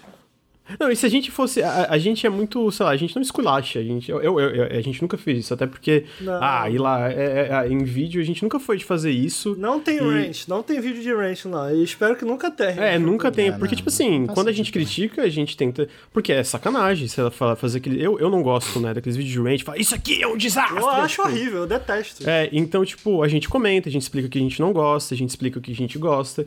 E é isso. E a galera fica pistola, velho. Fica pistola. Nossa, eu lembro até hoje o vídeo do Outriders que o cara falou: falta, faltou educação quando era criança. Eu fiquei, gente, calma, amigo, calma. Tá O The bem." Ascent tá assim, né? Tem muita gente Outrider. comentando. Ah, esse jogo é incrível, e estão falando mal desse jogo incrível, perfeito, maravilhoso, ainda bem que Ué, mas o falando Lucas não gostou? Não, eu então. gostei, é porque a gente falou, ah, finalmente uma análise que entende. Eu fico aí, Se o Lucas tivesse falado mal desse jogo, Ricardo, meu Deus, ia chover comentário. Pô, amigo, Meu se, Deus. se essa análise tivesse sido minha, caralho. É, tu, tu ia esculachar o Eu jogo. não gostei, não. Então, gente, eu acho que a gente chega no final do periscópio aqui. Até que não, assim, foi três horas aí, mas considerando que a gente falou de cinco Opa. jogos, foi razoável. A gente queria ainda falar do. Decent, mas a gente pode falar no próximo aí. Num próximo, né? Decente. Queria agradecer meus amigos Bruno e Ricardo é, pela Yes. presença. Ricardo, você tem algum recadinho final? Hoje não, amigo, olha aí. Hoje eu acho, eu tô pensando aqui, hoje eu não tenho nenhum recado não. Queria agradecer a audiência aí, o pessoal que ficou ouvindo, o pessoal que tá assistindo aqui com a gente no Twitch. E todo mundo que deu um subzinho e fortalece lá na apoia. Ah, eu queria, lembrei, queria um recado sim. Queria mandar um recado pro grande Vitão, que me mandou uma aqui de Back for Blood. Valeu, Vitão. Salve, salve. Aí. Então é um apoiador aí do Nautilus que tá, tá no nosso grupo do, do Telegram. É, Bruno, você tem algum recadinho? Joguem videogame, é, respeitem a, a opinião alheia, por favor. Não caguem na cabeça se alguém discorda de vocês. E é isso aí, vamos. Respeito, né, gente? Vamos lá. Joguinhos. Assim, manda a galera tomar vacina, Bruno. É, verdade. vacinar, pô. Vamos vacinar, pelo amor de Deus. Queria deixar muito claro aqui que sommelier de vacina é tudo otário. É, Verdade. Queria finalizar então o podcast agradecendo. Muito obrigado pra todo mundo que participou aí, que teve, que esteve aí junto, escutando a gente, inclusive o pessoal do feed. É, queria lembrar que o Nautilus é financiado coletivamente, então se você gosta dos podcasts e de outros conteúdos do canal, considerem apoiar em apoia.se barra Nautilus ou picpay.me barra canal Nautilus. Todo apoio faz muita diferença, muita mesmo, então fica aqui o meu apelo. Se você está escutando o feed, vem em twitch.tv barra Nautilus link e assistam os periscópios ao vivo. Geralmente a gente entra aí perto das 8 horas, toda quinta-feira. De fato, hoje foi bem mais tarde. É, foi gravado, inclusive, no dia 6 do 8. Não falei no começo, mas tá aí, dia 6 do 8, quinta-feira. É, e a gente também tem um café com videogames toda segunda-feira, às 9h30 da manhã. A gente fala sobre as notícias da indústria de videogames. Ultimamente só desgraça nessa indústria dos infernos. Tá É, E queria lembrar para dar subs, subs ajudam muito o canal. Se vocês não podem apoiar de, de outras formas, todo sub ainda faz muita diferença. E queria dar o parabéns pro Kill Aguiar, maravilhoso. Não dei. Não, esqueci de dar parabéns porque é isso aí, eu sou otário, mas você é maravilhoso, fica meus, meu feliz aniversário. Ah, com isso, a gente chega ao final do periscópio número 50. E obrigado, Ricardo. Obrigado, Bruno. E até semana que vem. Tchau, tchau. Salve, Salve, salve. salve família. Que vergonha. Por que, que a gente tá fazendo isso?